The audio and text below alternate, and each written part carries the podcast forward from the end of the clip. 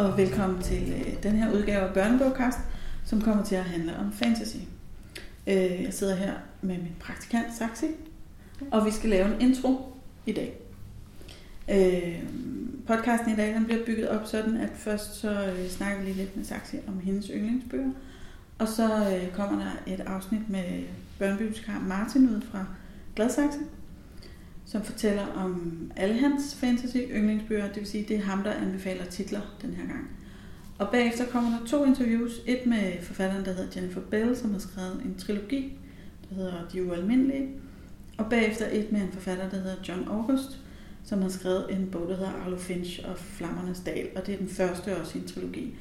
Øh, umiddelbart så tænker man måske, jeg ved ikke, hvem John August er, men det ved man godt, det er ham, der har instrueret øh, nogle film, blandt andet Charlie og Chokoladefabrikken, ja. den nyeste udgave.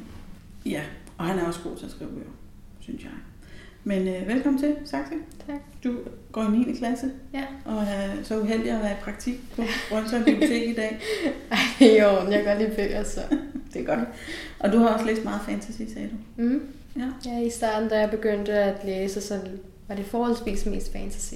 okay. Og sådan nogle lange serier. Ja. Kan du huske, hvorfor det lige var fantasy, du godt kunne lide? Mm, men jeg tror mere, fordi at alle kender jo Harry Potter, ikke? Ja, Og så var det meget sådan, at jeg vil gerne læse noget, der minder mig om Harry Potter, ikke? okay. Sådan, og så senere hen, så øh, skiftede det så lidt sådan. Ja, Nu når jeg læser mere sådan realistiske bøger, men nogle gange læser jeg stadig fantasies, fordi... men det er jo præcis sådan, Ja. det er med læsning. Man er fascineret af noget i en periode, og så går man videre til noget andet. Ja, nemlig. Sådan vil det være resten af dit liv, kan jeg så fortælle. Men øhm, altså, hvis du skulle anbefale nogle fantasy-titler til, Ja. til øh, unge mennesker, Altså, en af de øh, første serier, som virkelig fik mig til bare at elske at læse, det var en serie, der hedder Phoenix-hjertet, som Ja. er skrevet af Christina Ramskov. okay. Øhm, og det handler om en pige, som finder ud af, at hun har de her magiske kræfter, og at øh, hendes far er ikke særlig normal, som hun troede, og, hendes, okay. og så kommer hun så på den her magiskole, lidt ligesom Harry Potter. Ja, Øhm, men, og så sker der også mange sådan romantiske ting, og okay. Nå, men de er lækre fyre. så, ja. Nå, dem er der mange, der er glade for. ja. Altså, hvad, det, hvad vil du sige? Er det sådan fra 13 år op, eller sådan noget cirka? Altså, da jeg begyndte at læse den, var jeg omkring 13 år. Okay. Så øh, ja. Og der er 3-4 bøger i den serie. ja, hun, øh, Christina Ramsgaard har lige udgivet en ny bog Okay. øh, fra selv til serien. Jeg, ved ikke, jeg kan ikke huske, om det er den 4. eller 5. bog. Godt, men Så- der er i hvert fald nok bøger at tage fat på, hvis man Ja. godt kan lide det univers. Ja. Er der andre, du gerne vil anbefale? Øh, der er også en trilogi, det er Hexhall. Ja. Øh, det handler om en øh, pige, som finder ud af, at hun er en heks. Lidt det samme som før, kommer hun Ja. så på en kostskole Okay. for hekse. Og øh, så finder hun ud af, at hun er lidt speciel. Og Ja. hun er en speciel heks, og så Kan man godt lide at læse om sådan noget, hvor folk er lidt specielle, fordi så kan man måske drømme om, at man også selv er lidt speciel. Ja, jeg Er tænker, det er, meget, det er meget typisk i sådan fantasybøger, men ligesom er den, the Ja. one, sådan den specielle. Men der er altid nogen, der er en held, eller redder Ja. noget. Eller... Ja, nemlig, jeg, jeg Ja. tror godt, men jeg synes, det er jo meget mere interessant at se fra, du ved, den øh, mest sådan, unikke og stærke person, ikke? Okay. I stedet for bare at se det fra en af de, du ved, normale personer, Ja, hvis det giver mening. det gør det. Men hvis du er gået over til at læse øh, mere socialrealistisk nu, så bliver det jo mere normale personerne. Ja, Men der er måske også nogen, der godt kan være en held alligevel, men på en mindre måde. Jamen, jeg tænker mere det personlighedsmæssigt, hvor de bare er ligesom en virkelig god person. Ja. Øh, de er bare de bedste og rigtig sådan, bare en, et godt menneske i det hele, og de har ikke så mange sådan rigtig, øh, hvad hedder det, dårlige ting med deres personligheder. De er bare sådan perfekt nærmest. Dem du læser om. Nogle af dem, jeg læser, nu er jeg begyndt at læse mere sådan nogle om for eksempel øh, folk, der har det svært ved deres, sig selv, eller sådan noget Mhm. med usikkerhed, eller overvægtige folk, eller sådan noget på den måde. Okay. Sådan læser jeg også meget, fordi det er mere interessant end bare at se perfekte personer. Altså det perfekte er ikke ret interessant. Ja, Nej. Ikke i længden i hvert fald. Og, Ja. øh, og det kan måske også blive sådan lidt, at man så tror, man skal selv være lige så perfekt, Ja. eller være lige så meget en held. ja. Og sådan er det jo heller ikke. Mm. Jeg synes også, at for eksempel i Harry Potter, hvis vi skal vende tilbage til ham, selvom han er en held og øh, redder meget, så er han jo ikke perfekt. Ja. Han bliver uvenner med sine venner, og han Ja. er øh, du ved, lille og skravlet og har briller i starten i hvert Ja, fald. ikke? ja. Og øh, han er også bange for alle mulige ting, og ja, Mm. det kan man måske også godt lide. Men jeg føler også, at forfatter, de nu er begyndt at lave, for, øh, hvad hedder det, personerne mere sådan ikke perfekte, sådan at de har, de er ligesom et rigtigt menneske. Fordi Ja. ingen mennesker er perfekte. Ja, så man bedre kan spejle sig i. Ja. Ja, og med disse ord, så vil vi gå i gang med at klippe den her podcast. Og når jeg siger vi, så mener jeg nok mest mig. Men tak fordi du ville være med. Det er altid hyggeligere at lave en intro sammen. Mm.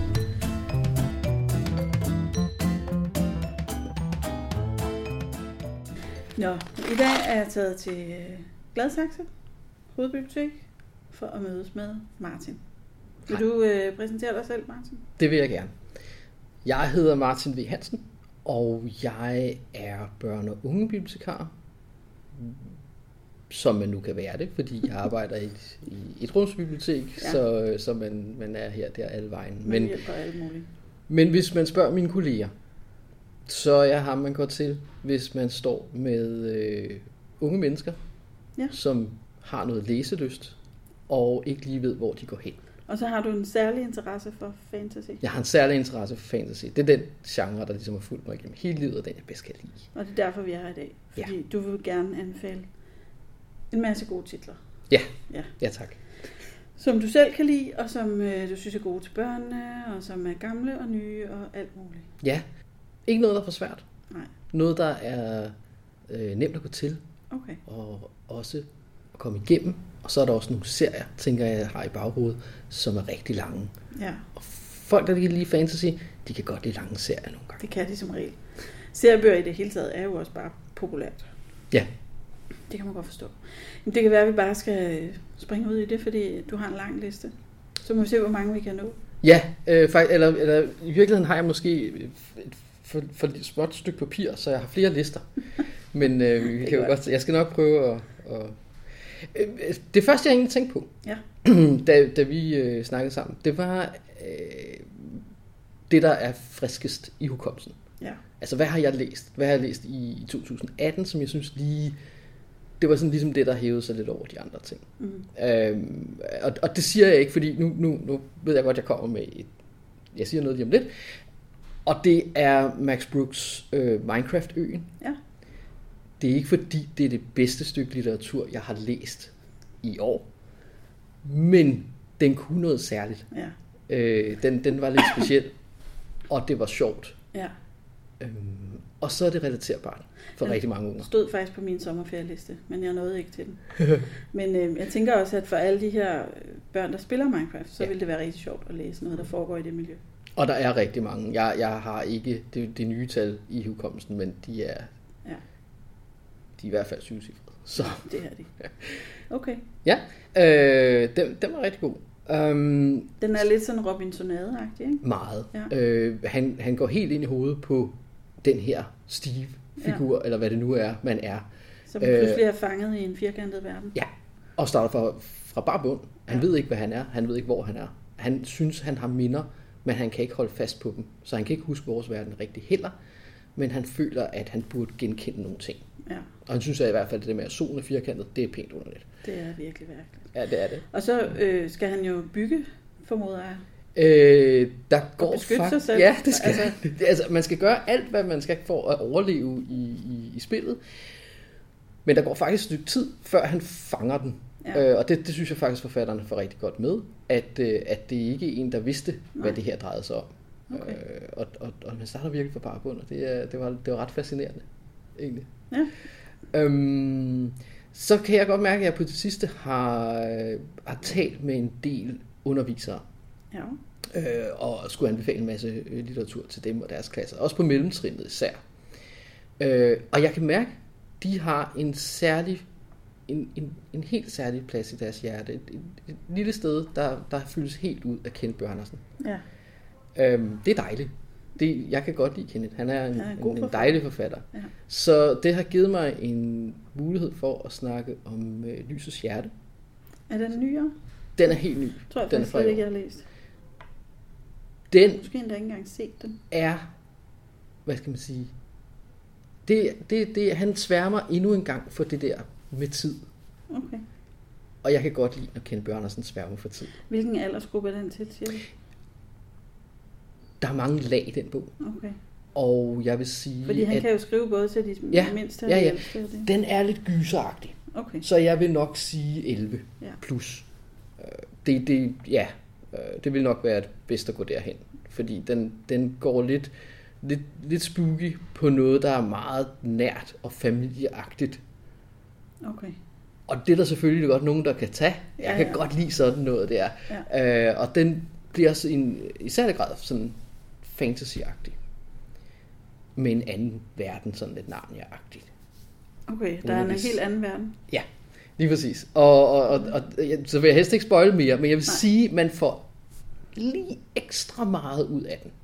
Hvis man lige har taget sig den tid for inden at have læst henholdsvis Tempus Fugit og den nye skæbnemager, Ja, okay. øh, den der graphic novel. Som også begge to er kendt Bjørn Andersen. Kenneth Andersen med øh, alt, hvad han øh, står for, og, og, og meget lækkerhed indover. Mm.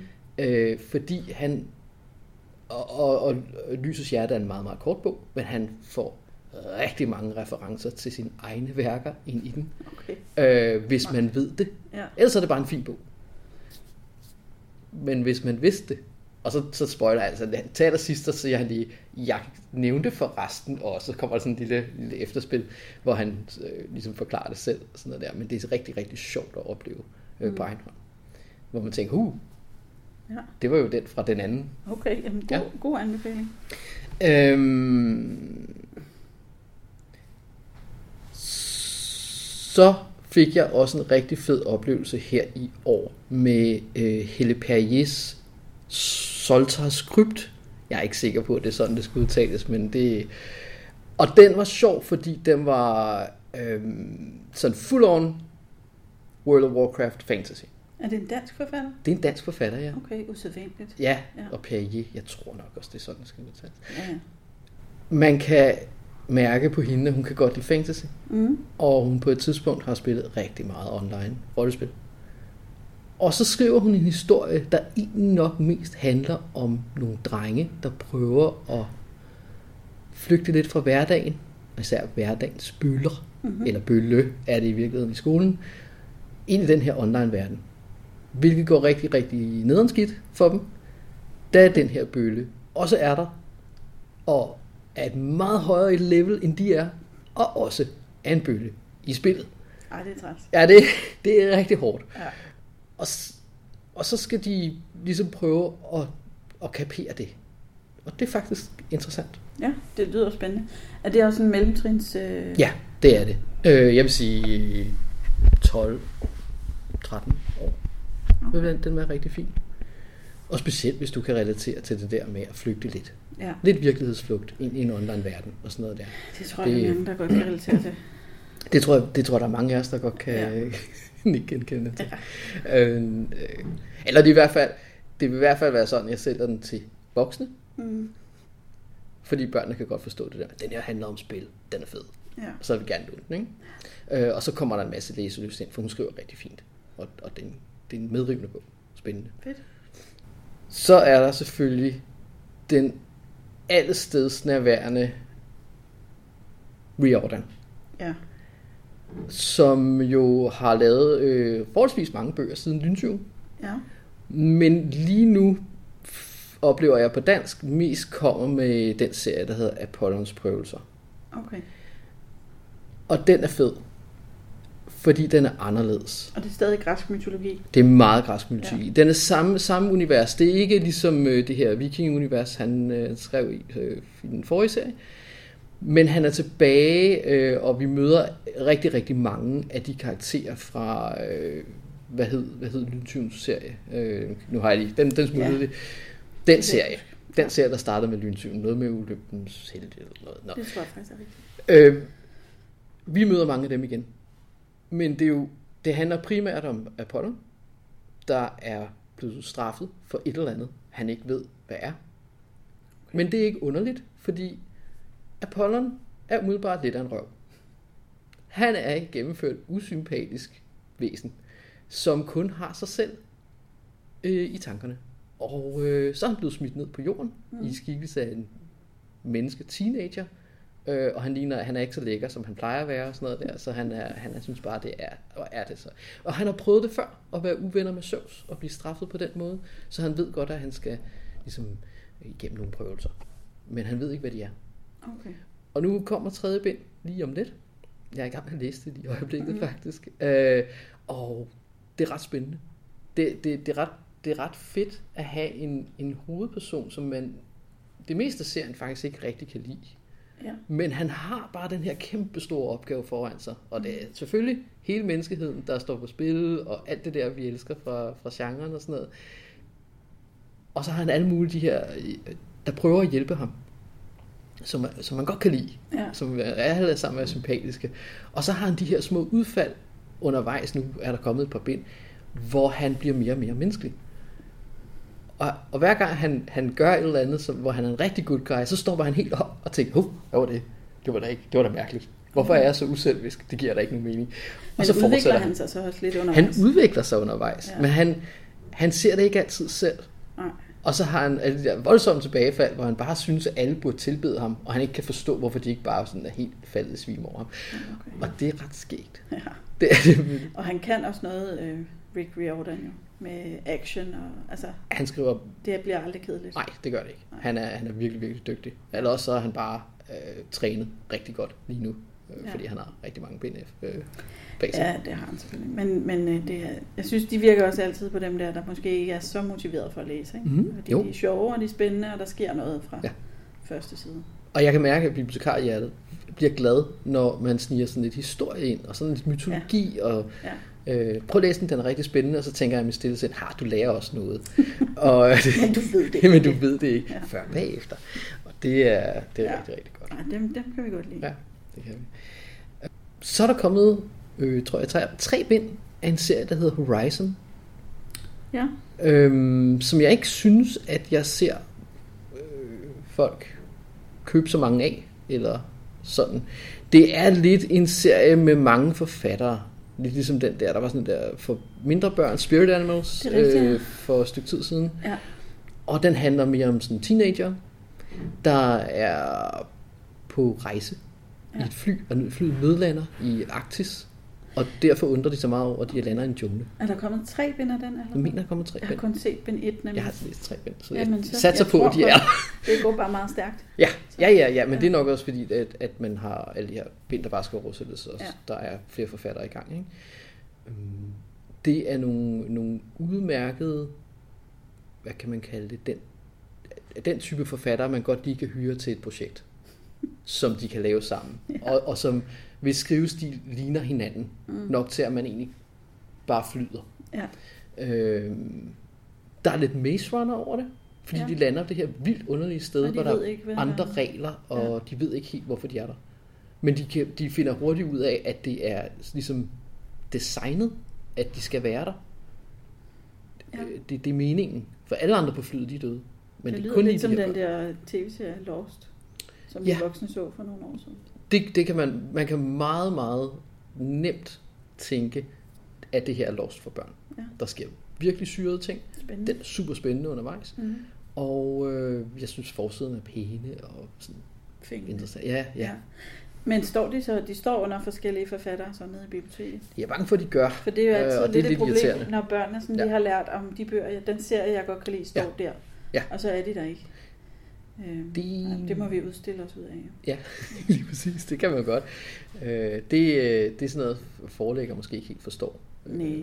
Men det er så også en note til forældrene derude, hvis man bliver vild med den serie, så skal ja. man måske lige være opmærksom på, at den kan stå forskellige steder. Altså, jeg kan, jeg kan kun anbefale, at man snakker med sin børnebibliotekar. Det de, skal man altid gøre. De er så dygtige. Om og ikke de, andet, så bare for hyggens skyld. Ja, for de er flinke. Det er de. det er sandt. Um, og så er det også mere, og det er mere sådan, måske for egen interesse, der kom øh, to Star Wars bøger i år. Ja, Øh, meget tykke. som er sådan, Har du fået læst dem? ja, de Hvordan- refererer bare er de? filmene. De refererer dem bare. Øh, og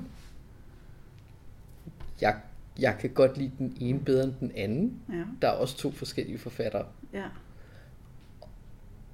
Og den ene er mere hjemmevandt i universet. Okay. Og jeg ved ikke, hvor meget den andens opgave var bundet. Nej.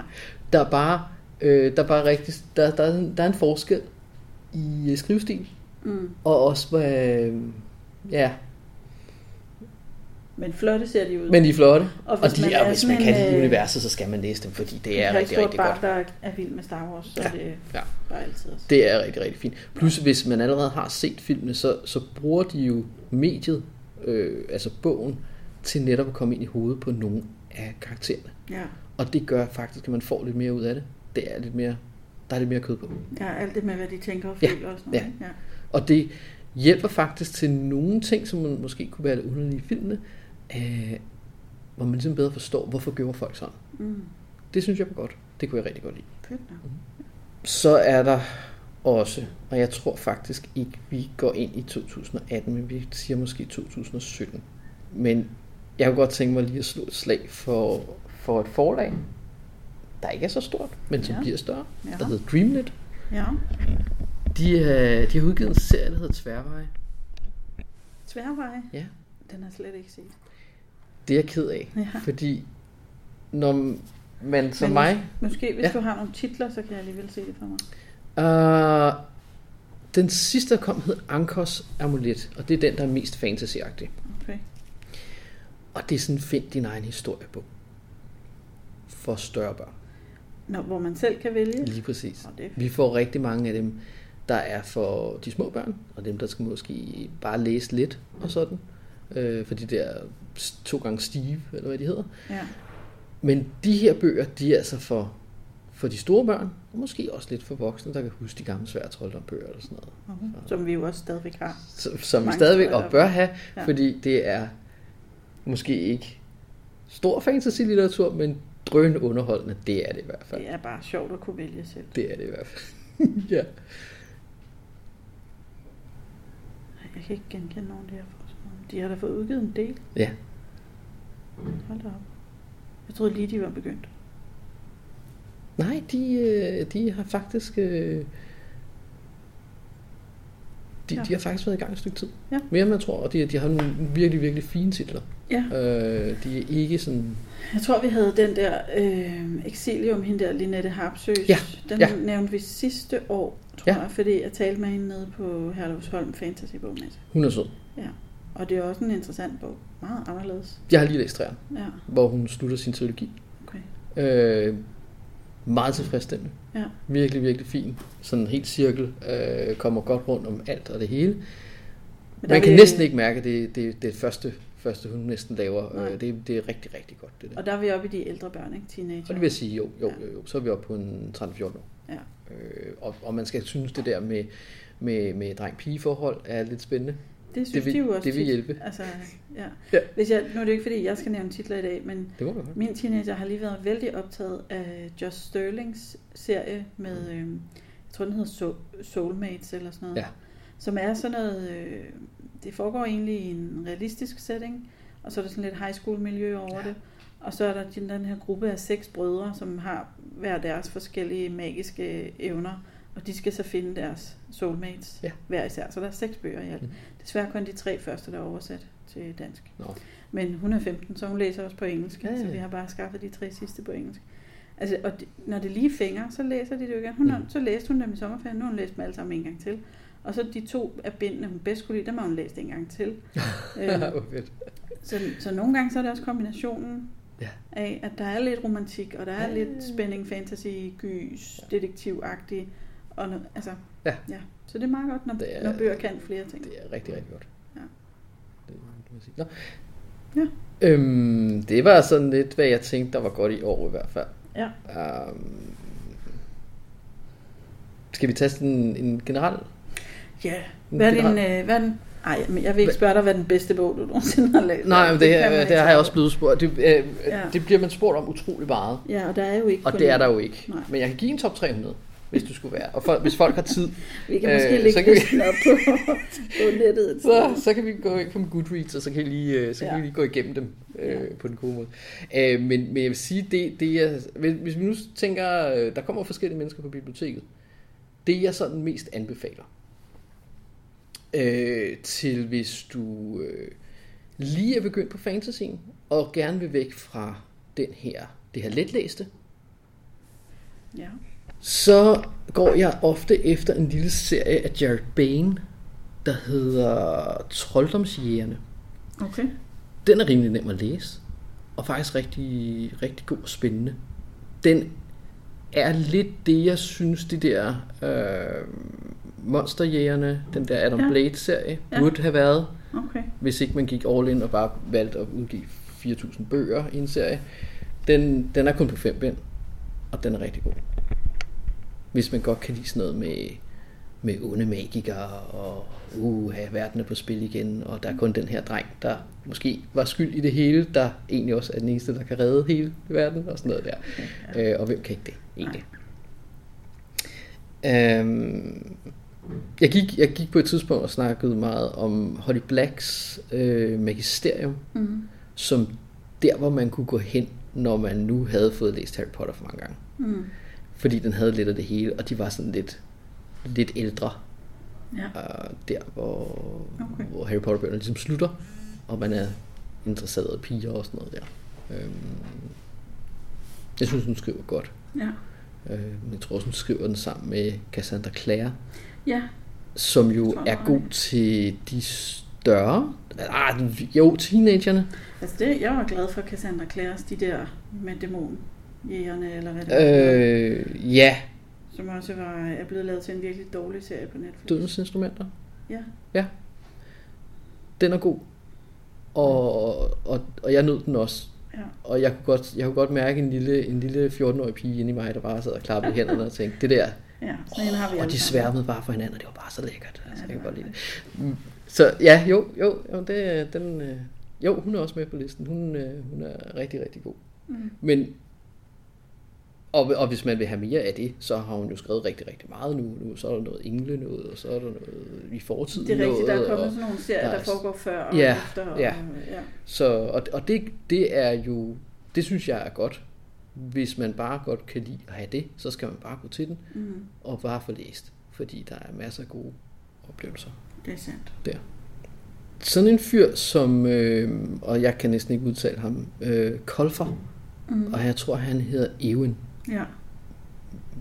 men det er ikke et navn, jeg udtaler gerne. Nej, man kan finde dem øh, inde på bibliotekshjem, eller Københavns ja. Bibliotekets hjemmeside. Der laver jeg altid sådan en liste oh. med alle titlerne, som Ja. er blevet nævnt. Fedt, tak. Øh, så man kan bestille dem der, og så må man jo søge dem frem på sit eget biblioteks hjemmeside, hvis man ikke bor i København. Det jeg tænkte var, at han ofte lavede noget fantasy, der var sjovt. Ja. Men så lavede han den serie, der hed Warp. Ja. Øh, og den var ikke sjov, Nej, men den var god. Var den ikke mere sådan science fiction-agtig? Den er lidt science fiction, af den er mere sådan med tidsrejser. Okay, Øh, tænker jeg egentlig, fordi de, de ryger også ud i fortiden. ja. Og jeg tænkte, det måske lidt godt kunne bruges i dag. Og den er virkelig barsk nogle gange, så hvis man gerne vil have gyset med os i sin, sine fantastiske fortællinger, så, så, så er det et godt sted at, at gå hen. Fedt. Der er nogle unge, der er virkelig glade for gyset. Ja, ja. Øhm, Ja. og det ser man også, det ser man allerede fra, fra letlæsningshylden oppe efter, at der er vildt meget gys af en Mm. eller anden grund. Og det, Jamen, det fænger jo. det er jo godt. Altså, Ja. ja. De vil gerne have, at der sker noget. ja. Hvis det bare er mig, så sådan en fyr som John Flanagan, han gør det næsten det med fantasy bedre end nogen andre. Mm. Det med, at det bliver super nemt at læse, og han skaber karakterer, som man godt kan lide, og egentlig gerne vil vide noget mere om, når man har læst et bind færdigt. Mm. Hvilket jo er en god idé fra et salgsperspektiv også. og Sådan. Jo. øh, det synes jeg, han gør rigtig, rigtig fedt. Ja. Øhm, og det kan man så også godt se på vores hylder, fordi vi har jo en, øh, en masse. Har han skrevet Bind. mere end den ene serie der? Øh, hvad hedder det? Heksemester, et eller andet lærling. Øh, Skyggens Lærling Skyggens lærling. er den første serie, ja. han skriver. Så skriver han en parallel serie, der hedder Våbenbrødre, Ja. hvor det bliver mere, så tager han ind i de der lande, han har introduceret i sin hovedserie, som er sådan lidt vikingagtigt. Mm-hmm. Og så sætter han sådan en, en gruppe af sådan nogle underdogs, drenge, som ingen af de andre gerne vil være sammen med, og de danner en gruppe, og så skal de finde ud af, hvordan man, fordi man vil samarbejde, bliver bedre end enkeltpersoner. Og det, det er meget pædagogisk, men det virker, Ja. og man holder med dem, og det er, det er forrygende godt skrevet. ja. Han er meget dygtig. Så er det også godt, der er meget af ham. Altså, Der er hvis man meget. først bliver glad for ham, Ja. så kan man virkelig læse i lang tid. Ikke? Jo. Der er mange, mange bind. Øh, jeg tror, der er 12 bind i hovedserien. Så er der lige kommet et bind 7 i Våbenbrødre. Og så er der kommet tre bind i sådan en forhistorieserie Mm-hmm. til hans øh, skyggens lærning. Ja. Og den er også værd at læse. øh, nogle gange er det ikke kun arbejdsrelateret, når jeg kaster mig glubende over den slags. Det er så godt. Ja. Det, jamen det er det. E, og så er jeg nødt til at slå et lille slag for, for en serie som øh, Åsa Larsons Pax, Mm-hmm. den har kørt og kommet med næsten tre bind om året de sidste par år. Ja, den er også ret omfattende. Jo. Og hende kender de voksne måske fra hendes krimier. Det burde de næsten gøre, Det Ej, det ved jeg ikke, De- øh, de men er det, okay det kan man. Hun er en dygtig krimiforfatter. Ja. Hun stået sammen med en anden dame, jeg lige har glemt, Ingen, Ingen eller, er eller andet. Ja. Og en illustrator, som er helt fantastisk, øh, Henrik Jonsson, som ikke er en, er, er en af hvem som helst. Han har blandt andet øh, illustreret for amerikanske tegneserieblade, Mm-hmm. og han er virkelig dygtig. Han hæver den serie på op til et, Er de illustreret inde i bøgerne Ja. Okay. Øh, ofte laver han øh, fulde paneler på, på hele sider, Ja. der ligesom illustrerer måske noget, som har øh, været igennem et helt kapitel. Okay. Og det er meget flot. Jeg har godt set dem, men jeg har ikke fået læst nogen af dem. Men de, øh, de ser flotte ud. Ja. Sige. De er meget, øh, der sker rigtig meget på Der, der sker rigtig meget inde i bøgerne, og der er noget på spil hele tiden, og man er sådan helt... øh, Hovedpersonerne går ofte igennem sådan et, et øh, opklaringsforløb i hver Mm. bog, fordi der kommer de der monstre, Så der er også lidt mysterie. meget mysterisk, sådan en rigtig detektivhistorie hver gang, og det er måske også der, hvor hun kommer fra, det er det, hun kan. Ja. Og, og det er det, hun gør rigtig godt. Og så får vi alle de her, hver ben har, er opkaldt efter en eller anden øh, monster fra den svenske folketro. Okay.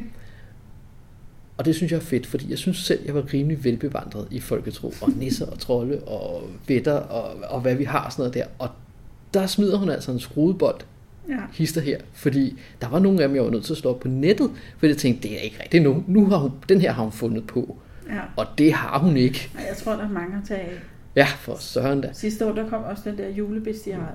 Ja, åh, det var Øh, fantastisk. Benny Bøtger og Ja. ja, som øh, også både illustrerer og forklarer en, en stor portion nordiske Ja. monstre. Især sådan nogle julerelaterede nogen, ikke? Men øh, Og ikke mindst, hvad man kan gøre for at beskytte sig mod dem. Og det, det synes jeg var vigtigt. forbrugerinformation på højt plan. det var virkelig, virkelig fint lavet, ja. Og meget smuk bog også. Jo, men ja, det er fordi... Jeg tror, det generelle råd, man fik ud af det, var bare hold dig væk fra Island. Ja, ja. og jul. det er super farligt det hele. Ja. Ja, det er rigtigt.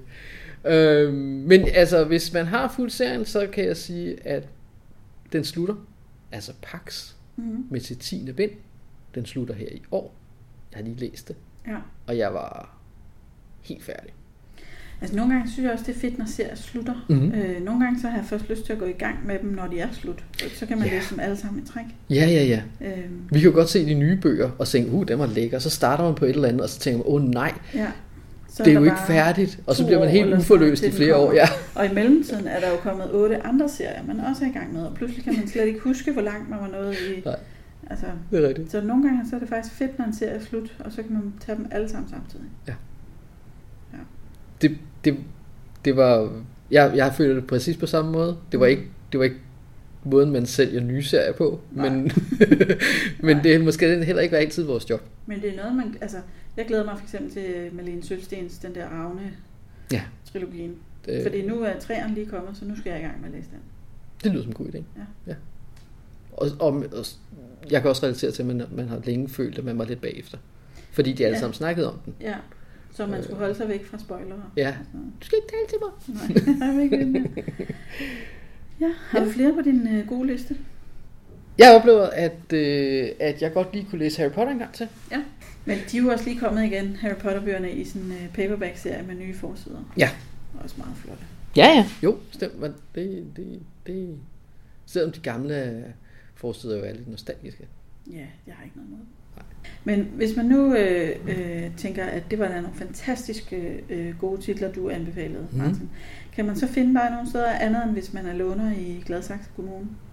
Kan man finde dig på Instagram, eller har du en blog, eller er der noget sted, hvor du anbefaler bøger i din... Øh... Nej, Nej, det har jeg faktisk så ikke. det er once in a lifetime, man bare kan få lov. altså, altså, jeg er jo ikke... Jeg, jeg synes ikke selv, at jeg er på nogen måde eksklusiv øh, Gladsaxe Kommune. Øh, Og, og, og, og på vores øh, fine hjemmeside kan man jo altid finde mig og skrive til mig, hvis man har lyst til det. Du kan også øh, smide min øh, mailadresse ud på, på bloggen. Øh, eller Det ved jeg ikke, om man må i podcasten. disse GDPR-tider. Nå, Men, øhm, Men- men øhm, jeg synes, jeg kan have lov der. ja, okay, det er fint. Det kan være, at man skal have det skriftligt. Nej, øh, det, det er jeg ikke, Nej. fordi... Øhm, Men det er fair nok. Det behøver man jo ikke at være. nej. Og så i mit, mit arbejde bruger jeg rigtig meget tid på at være, være live. Ja. Og, og sådan turnere på skoler og generelt komme ud, hvor børnene er og fortælle om, hvad der er fedt at læse. Og nu er det ikke for at sige, at du ikke er helt unik. Men det er du jo ikke. Altså, der findes jo virkelig mange gode børnebibliotekarer Ja. i hele landet. Det synes jeg. Så folk skal gå ned og finde deres egen. Ja, ja endelig. Jeg, jeg synes, jeg har mange meget dygtige kolleger rundt omkring i landet. Det synes Og jeg de er skønne at snakke med. Ja. Især børnebibliotekarerne. Vidende og begejstrede. Ja. ja. Bestemt. Så med dette gode råd, synes jeg, vi skal sige tak for i dag. Og så øh, må folk jo gå hjem og læse noget fantasy. Velbekomme. Og til foråret, øh, marts, der kommer der en børnelitteraturfestival i København, som også får tema med fantastiske fortællinger. Så der er nok at, nok at se til, hvis man godt kan lide det. Ja, Godt. og det kan vi. Det kan vi. Tak for det. Godt.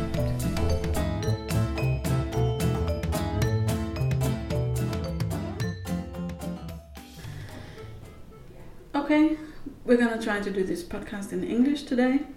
I'm Yep. gonna sound like a person from Funen speaking English. so so far so good. And welcome to you, Jennifer Bell, Thank you very much. the author of uh, so far three books, Yeah, yeah. Yeah.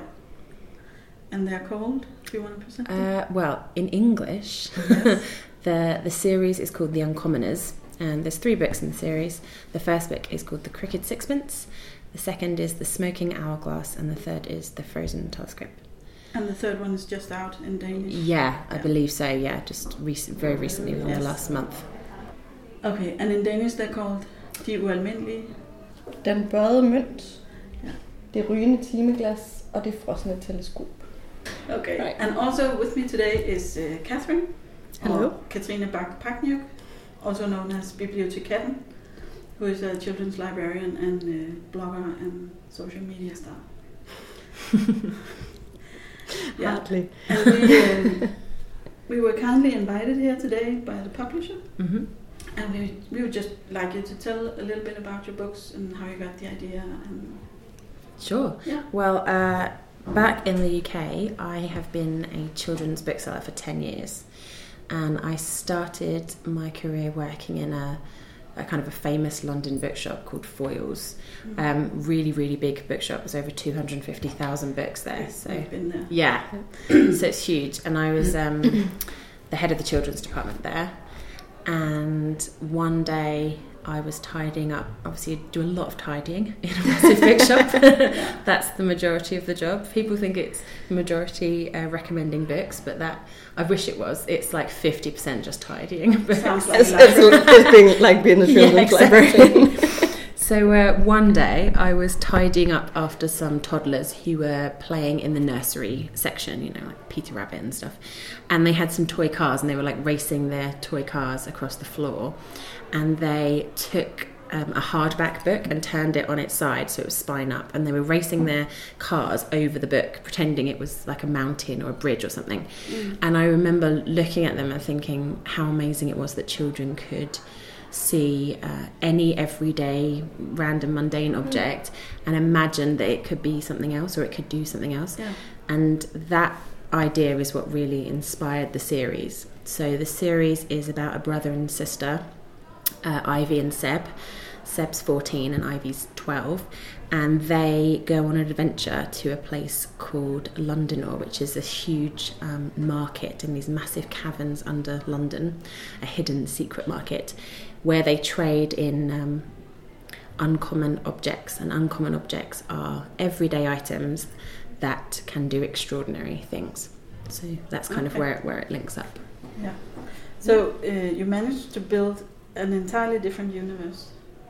Yeah. Yeah. I thought a lot about that while reading the books. That Yeah. it must be a tremendous work to think of all these the way things look and how people dress and speak and their names and Yeah, yeah. it is. A, uh, yeah, I mean, I guess ev- every every writer who's um, who does a lot of world building in their books does exactly the same thing. But I, um, kids often ask me, "How do you do that?" And I say, "Well, you just think about the real world and um, how the real world works, and an imagined world would be." the same. It would have it would still have rules. It would have a way for people to communicate a way for people to travel.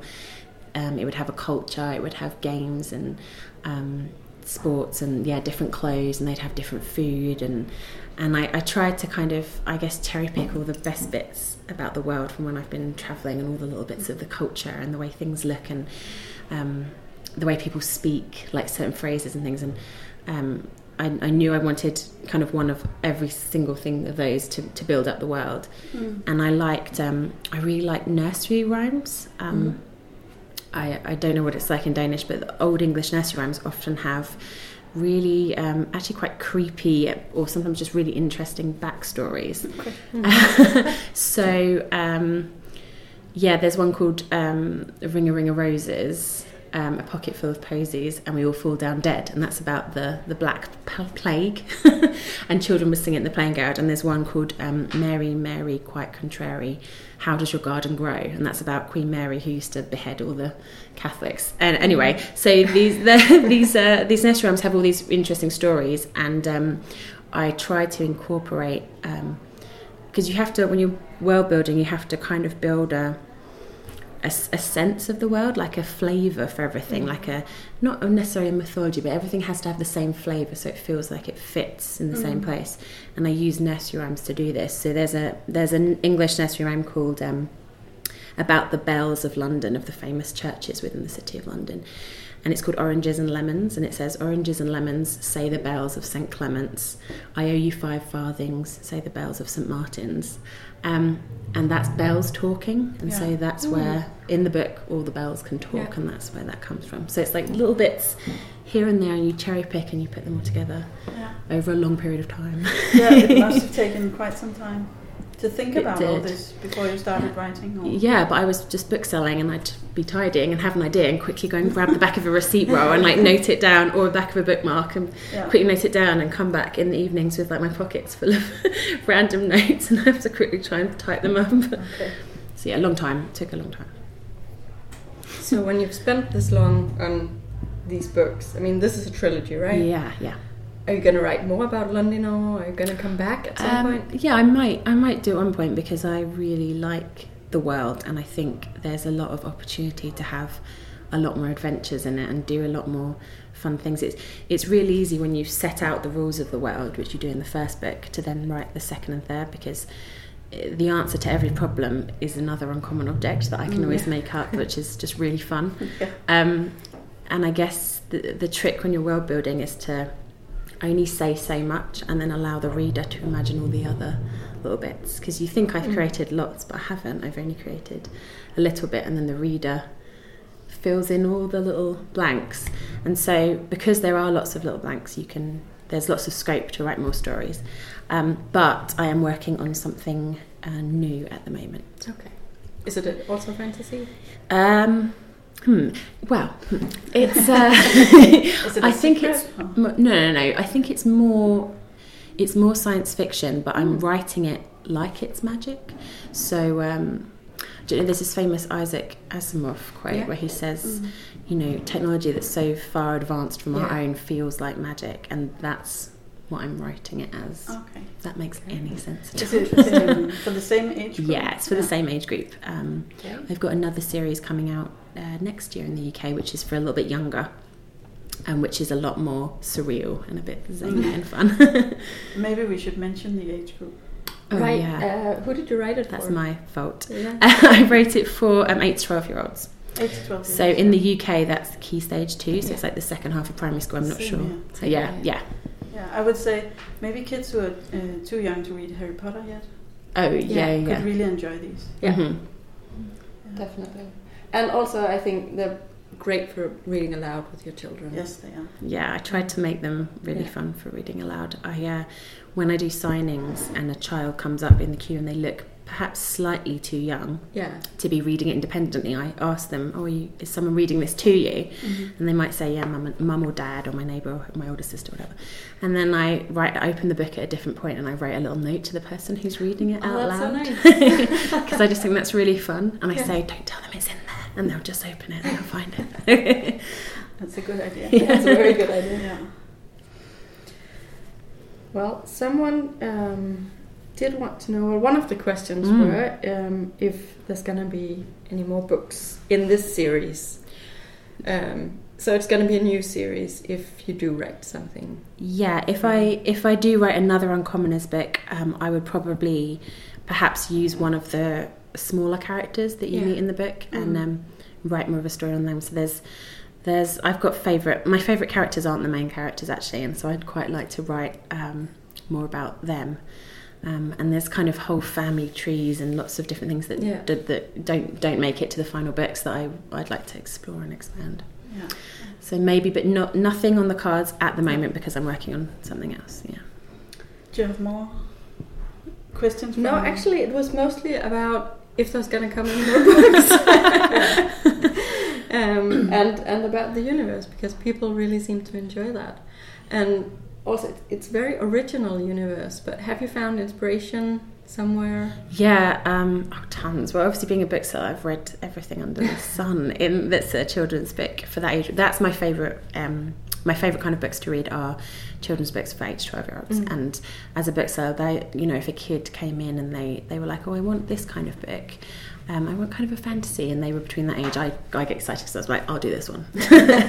um, uh, but yeah, the uh, I think that the um, the mythology in the or, or I guess the world building is um, yeah definitely something that It's quite gruesome.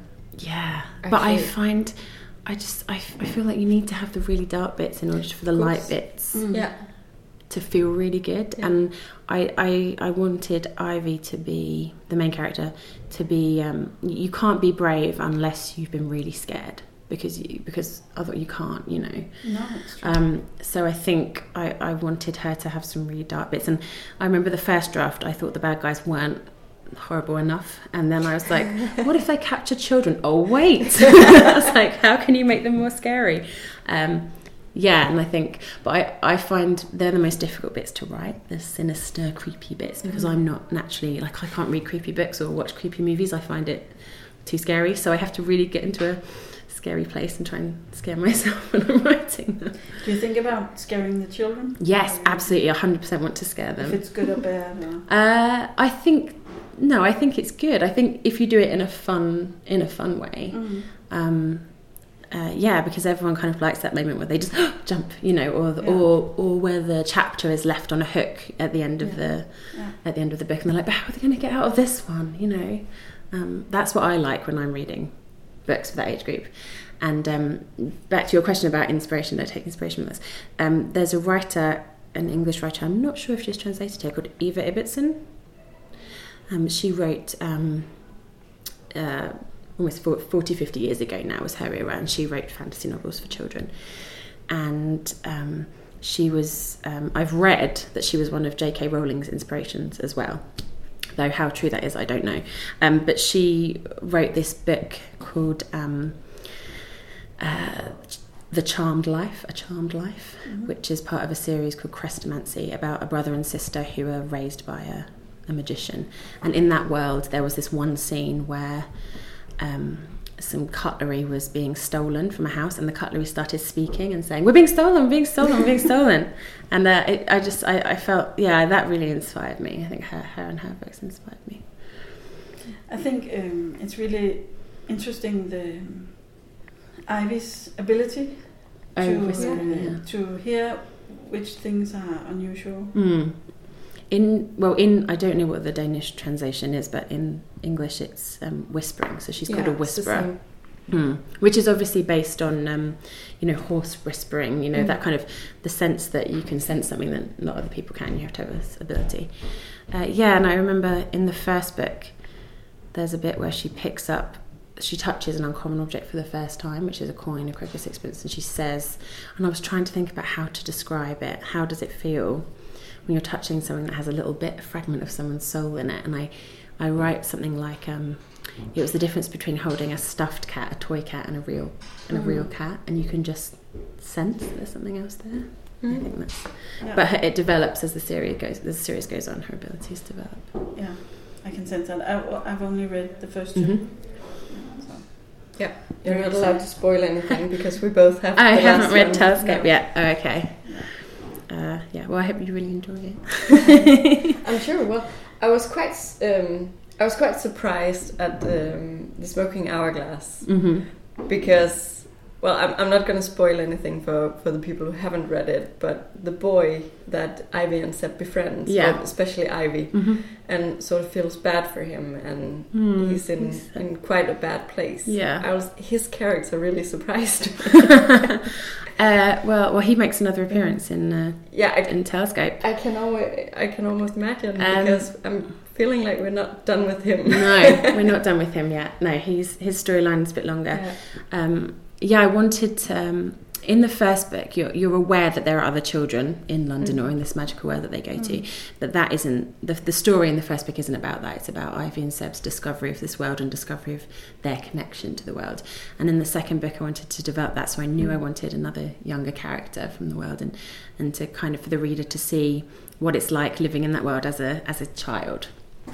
Um, and uh, yeah, he was very very fun to write, and I I, I had him in my head straight away, um, which doesn't often happen with things. But I just I could see him straight away, and his dad, Mm. um, you know, running the the tavern, and uh, yeah, and I knew I knew his arc straight away. I knew what was going to happen. It was just making sure that he was written uh, well enough so that the reader, Yeah.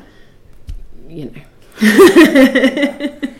I was wondering, did you have anything, um, any say over the look of the books? With the Uh, cover and- I actually did, yeah, which um, is unusual. Actually, for most authors I know, don't always. Because they're and I- very beautiful. they're Yeah, beautiful. and I think they're very catching to uh, to the children's eye they when you place them on the library shelf. Yeah. They And they're them- very un- well uncommon. yeah. uh, yeah, um, uh, yeah. I, w- I'm. I feel very fortunate that I had to say, but obviously I take no credit whatsoever for the covers No. because.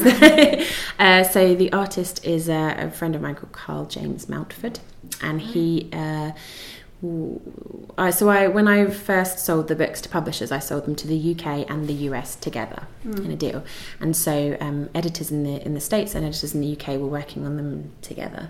And the UK came up with a cover which I wasn't very fond of, but the US um, showed me three portfolios from different artists who hadn't done covers at the time. It was like it would be their debut cover, I guess. And I saw Karl's portfolio, and um, he'd done a in his portfolio was a cover of Peter Pan. He'd done like you know mocked up a cover of mm. Peter Pan, and Peter Pan's my favourite story of all time. And so I, I, you know, you just feel that kind of sense of connection. And I was like, oh, that one, that one. I mean, obviously, I loved his illustrations anyway, but I thought, oh, that one, please do that one. And then they uh, they started working with him and mocked up the covers, and I just love them immediately. If you can go onto his um his Twitter actually, and he's got pictures of all the different designs that he went through for the Crooked Sixpence. There's lots of different ones, and there's one where there's just a big wolf on the front, and all kinds of and different color schemes as well. So that's really interesting. Yeah. They, they suit the story really well. Yeah. I think the playfulness and the adventure and Yeah, can, I think uh, they yeah they've used those those covers in most countries that it's Mm, that it's published in because I I just think they're beautiful. I feel very very lucky that he has worked on them because um, he's just he's just so immensely talented and the illustrations inside as well are just absolutely gorgeous. So um, yeah, I, just feel very lucky about that. well, as a former bookseller, you must also know what appeals to children. Y- yeah, I do, and I yeah, and I had that you know that dreaded feeling of oh, what if they give me a bad cover? And, I, um, and so many times I've recommended books to children, and I've had to start with ignore the cover. Yeah. I love like the We story's We- we fantastic. that, yeah. yeah. like the story is fantastic. You'll definitely enjoy it. It's got this, this, and this, Yeah. but you have to ignore the cover. And I, I didn't want to have to do that about my own book, especially my debut book. I thought, oh and please, it's I- so important. You have like a split second to convince them. yeah. exactly, and it yeah And exactly. otherwise, you're just going to find it on a shelf Yeah. down, you, even if they do take it. Exactly. It's just it it's it's everything. Yeah. Um, yeah, so I guess coming from that background, I was especially grateful that they're so fantastic. Um, but yeah, they, they haven't taken them in all countries, those covers. Um, and I, I have to say they're, they're my favourites by a long, long way. So, any uh, movie plans? Uh, just casually throw that one in. Um, I- I'm not at liberty to say, No? actually. Okay. Yeah. So it's not a no. It's not a no, but I'm not at liberty to, We accept to say, unfortunately. I wish. Because I could easily. Uh, Yeah, see they them. could make brilliant films. I'm Well, sure of it. Yeah, well, um, I, I yeah, I'd love them to be made into Or films. maybe even a mini series or a Oh yes. series. Yeah, that'd Yeah. be great. Yeah. Or just uh, just anything. Just I'd, I'd feel like uh, I'd made it in life if anyone adapted anything I'd written. I'd just be like, I've made it. I can just sit back now. no, it shouldn't just be anyone. It should be somebody really good. Well, well, that would be yes. somebody really good would be amazing. But um, I just I feel like you know these are just rattling around in my head, and now lots of children are reading them and imagining them, and um, and if anyone else were to adapt them, it's just such a like a privilege, Mm. you know, to have your ideas out there and Yeah. people want to do anything with them. So yeah, Yeah. Are you just an author now? Or do you Yeah, I am. I gave You're up. making a living? Yeah, I gave up bookselling last October, so it's been a year, um, and I miss it. I actually really do miss it because um, I miss talking to children every day about books, Yeah, I and I miss Totally understand that. yeah, and I miss the culture. I miss talking about just about books, full stop. Whereas now I get up early, I'm at my desk, I'm writing, I'm staring out the window for a Mm. bit for ideas, and I'm writing again, and then uh, and then occasionally for a few weeks or sometimes a bit longer of a year, I go out and tour, and then I get to meet people. But I was used to it every day, you know, five days a week. So And it's also where you got a lot of your inspiration. yeah, Really? yeah. Um, well, I think part-time yeah, well, I was part time for, I yeah, well, I was part time for ages, but you can't. They're, I mean, they're long books. They're Mhm, they're yeah. 80 80,000 words, the UK edition. So it's a, you have to really dedicate a good old chunk of your time to get them in on time, especially if you're publishing, you know, one a year. Mm. Um, but I was part time for three days a week for the last three years, and then I just finally had to. I just thought I'm just going to go for it, see if I can run with this author thing.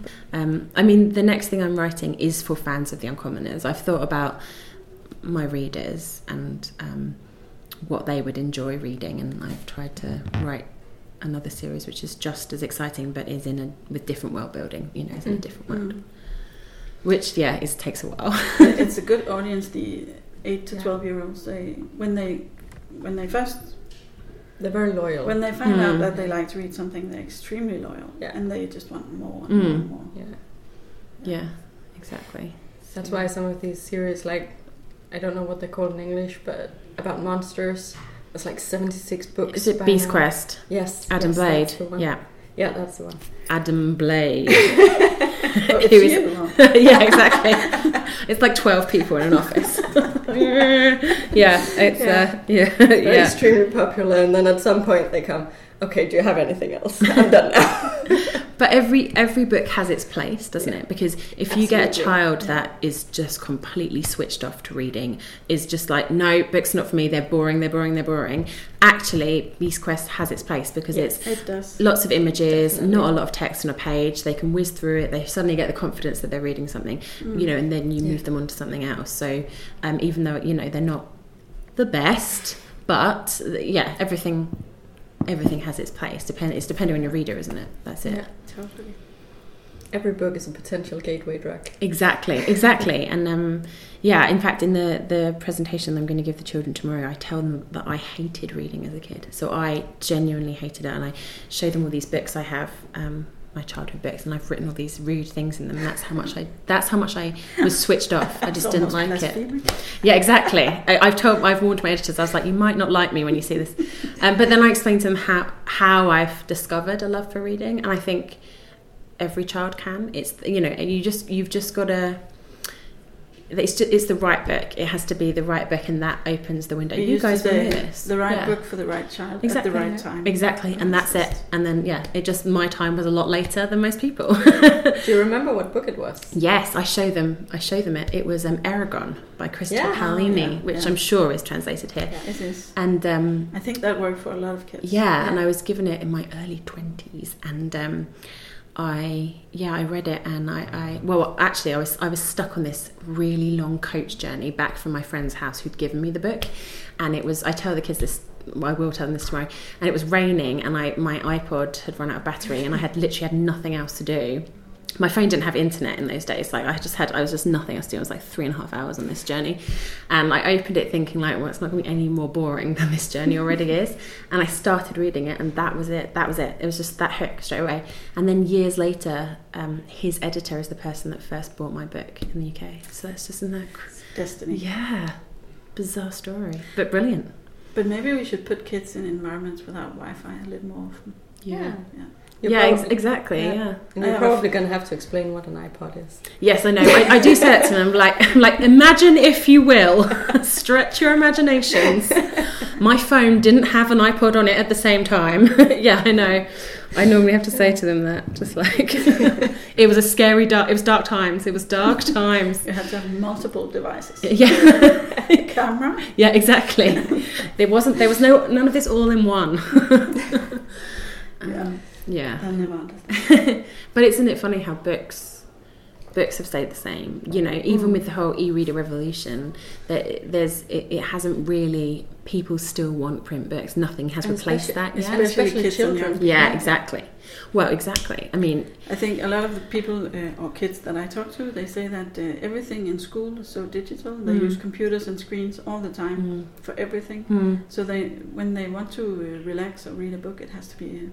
Oh, exactly exactly yeah i yeah i totally agree that's what i hear and and especially for the nursery children because they Yeah. can't be chewing on a kindle can No. they they are chewing on a board book you know you can't, you have to Yeah. have that physical Yeah. stuff there And I also think that a lot of the publishers are going a little extra mm. Yeah. and making really beautiful books, Mm. Yeah. like yours, for example. things to treasure yeah, mm. they they um, tend to put a little more work into the covers and the illustrations and Yeah. extra bits. Mm. I, s- I still wish there were hardback in Denmark. I prefer Uh, hardback. but that's the that's the librarian in are, you. yeah, I think so. Um, yeah, they're absolutely. I don't think children, they don't care. well, I'll tell you um, that. So Karl and I became friends, the illustrator, and I told him to put one object, the same object, hidden on the front of each book. So there's there's one object that's hidden. The same object in the front of each book, and I just asked the editors, and they couldn't find it for ages. So. That's Oh, what it's the kids say. Yeah, straight away, straight up. That's the librarian in you because you're so used to looking at covers. Yeah, quickly scan, quickly scan, quickly scan for info. Yeah, yeah, yeah. That's what it is. Well, I, ho- I, I really hope you uh, have tons of fun reading the third one. I had loads of fun writing it, so I'm uh, sure we will. Yeah, yeah. Yeah. Well, thank you so much for your Thank you time. very you both. And um, yeah, we recommend these books. Really, Yes, Warm for reading yourself or reading with a child. Yes. you can read them yourself as well. Yeah? Yeah.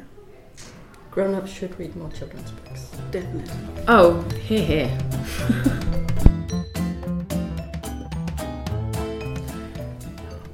So how where where's your inspiration to write this? Um, how, how did you just? uh, So I grew up in Colorado. So I grew up um, at the edge of the mountains. So not deep in the mountains, but at the very edge of the mountains where Arlo Finch lives. So Pine Mountain is an invented place, but it's based on a real, lot of real towns that exist in the mountains of Colorado. And you don't see stories ever set there. I never, I grew growing up, I never read a book set in those mountains. So um, I think as a kid, you're always looking for books about your own life. Yeah. And uh, I never saw those. And um, so I very much kind of wrote the book that I wish I could have read when I was 10 years old.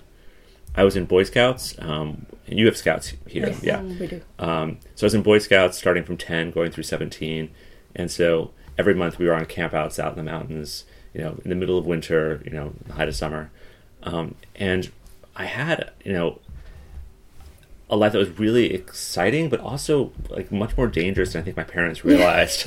um, and uh, you know, because they were giving us matches and knives and telling us to go off and like you know fend for ourselves, and we were really under supervised in ways that were kind of great um, because Yeah. we had to learn how to you know fend for ourselves, but also all the social interactions between us, and there really weren't adults moderating that stuff. It was just us figuring it out.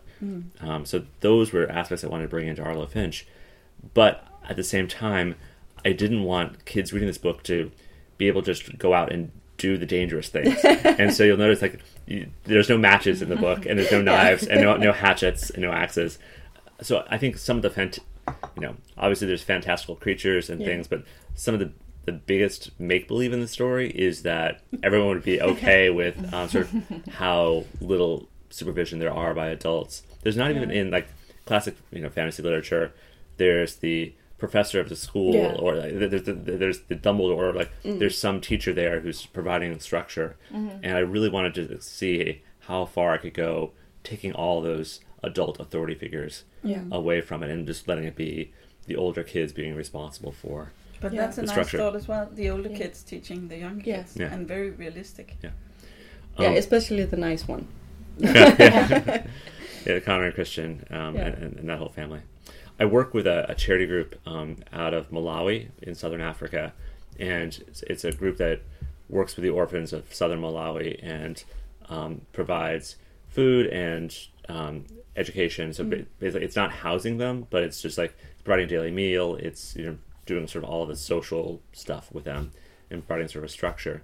And as it started, there were kind of adults leading the program, but as the kids aged up through the program, the kids now run the program. Mm-hmm. Yeah. And it's been really fascinating to sort of watch that leadership take hold. And, you know, a kid who started the program when she was six is now, you know, teaching teaching kindergarten and sort of like helping to run stuff.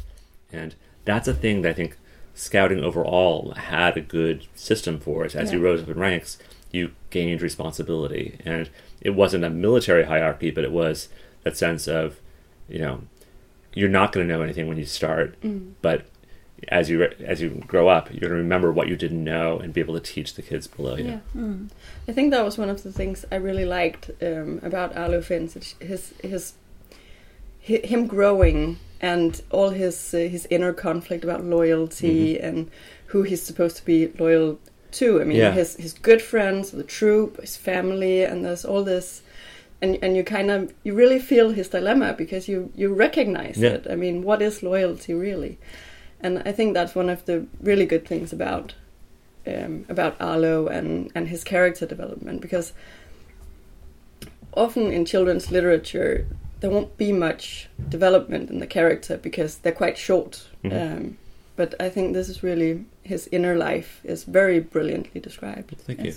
Uh, One of the reasons why I wanted to do Arlo Finch as a book rather than as a movie is it's very hard to show a Yeah. character's inner life in a movie. Um, Yeah. you, everything has to be externalized. You have to find ways to make that come out in dialogue, and that's just not natural for sort of what he's No. going through. He has to sort of wrestle Yeah. with it. And what I was really trying to do with the Ranger's Vow, and especially in this first book, this, Yeah. those first four words, um, was not you know it's one thing to memorize something and be able to parrot it back, but to actually understand what the words Yeah. mean is really tough. And so, creating situations where he actually has Yeah. to wrestle with it and figure out what those principles look like when you're faced with them. Yeah. Uh, well, I think as a, overall as a as a country, but as a, a society, we're really grappling with um, to what degree do we um, look to our principles versus our traditions, and principles are what let you move forward. It's, it's how you know, principles can be expansive and can sort of guide you forward. If you're only looking to your traditions, you're going to retreat back to, you know, a simpler time that isn't Yeah. isn't now and it certainly isn't the future. Yeah. Yeah, and it's the first one in a series. First one in a series. So the second book um, in English is called The Lake of the Moon. This first book is the fall and winter book. So it's you know it's all the winter sports. The Alpine Derby is a real thing. We we, we do. It's called the Klondike Derby in Scouts, and um, all those stations are real. So everything that didn't involve the long woods were real things we had to do in uh, in uh, in in Scouts. the second book is the summer book, and so it's Arlo's off at summer camp, Yeah. and it's you know if the first book is Arlo finding his his patrol, finding his place within the group, and and becoming comfortable helping to lead that group. The second book is really asking, well, who is Arlo when that group is taken away from him, and Yeah. so it's he doesn't have he doesn't have everybody at Pine Mountain Pine Mountain anymore. He's away from his family, but tensions and situations within the story force Arlo to make to do some stuff by himself that he's he's not confident to do, and he, but he's able to do some things, of course, in the second book that he couldn't do in the first book. Um, the second book also really gets into, you know, what is our relationship like to the natural world, and um, helps Arlo needs to start recognizing that some of the things he can do are potentially really dangerous in the wrong people's hands. And so it's the, the first book that introduces like a real villain who becomes a series villain uh, throughout it. Sounds brilliant. Yeah, so it, that's been fun. And I'm writing the third book right now, uh, which is comes back to Pine Mountain, and um, the third book is about Arlo and his family, and sort of um, the sort of some of the open questions about Yeah. how does his how can how can Arlo restore his family, but what are the costs of trying to do that? Yeah. Yeah.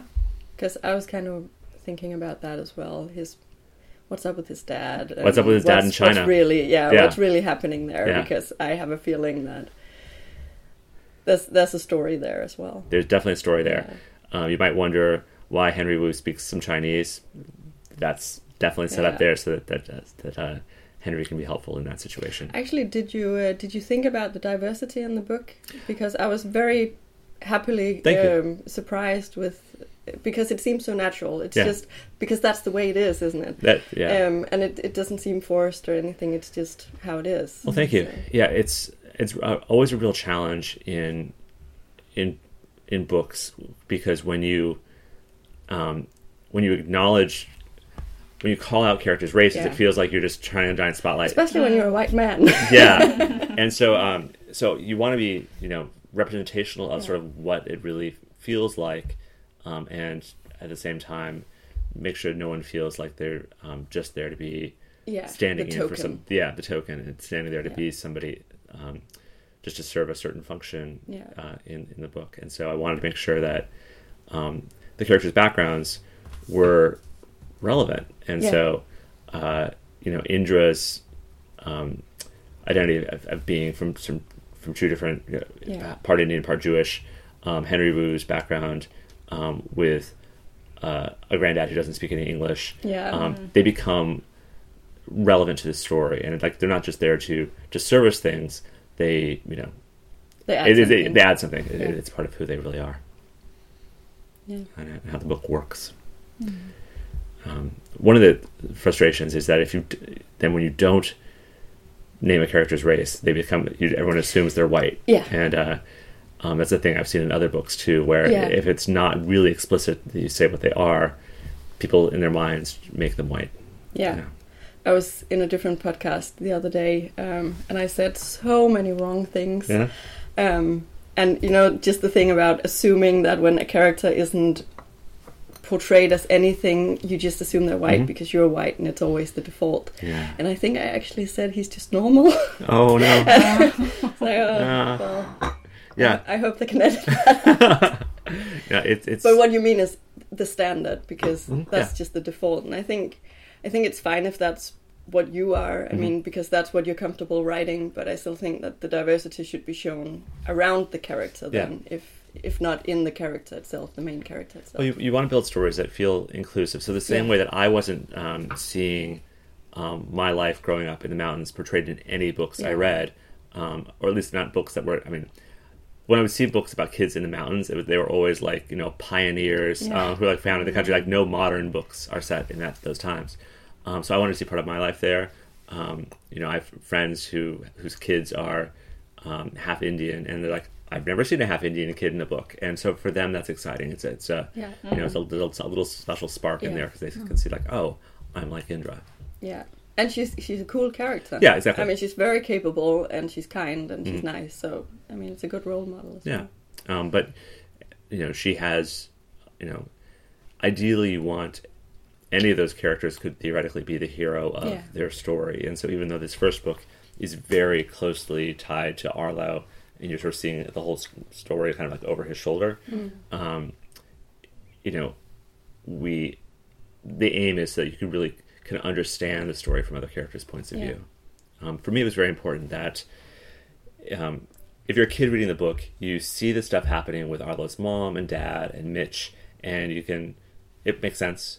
But if you read the story as an adult, you're like, oh, there's more stuff going on Yeah. there than um, than what Arlo can see. Yeah. And um, I had shortly before I started writing Arlo Finch, I had um, read To Kill a Mockingbird. Yeah. And one of the things I love about To Kill a Mockingbird is that while it's told from Scout's point of view, um, um, there's clearly a lot more going on with the adults that she just doesn't understand. And as you read it as an adult, you can understand the relationship between Atticus and the aunts and all that stuff um, in ways that make it feel real. And so while it's not a, a crucial part of Arlo Finch, I know that there are adults reading it or adults reading it with their kids, and I wanted them to make sure that they had something to take with Yeah. it. I think also the the responsibility placed on especially his older sister because it's always the older sister. I think that's also an important message to the parents reading that children are not supposed to co-parent. Yeah. Um, it doesn't matter how busy you are or what you're what you're dealing with, Mhm. um, because it, it places such a responsibility on that they can't really be siblings the way they probably could be Mhm. um, because she feels like she has to, and, and he's not allowed to say anything. I think that's the Yeah. worst part. It's like, yeah, I know something's going on, but you can't tell mom because she's so busy, and it's, it just breaks your heart. yeah, it, it does.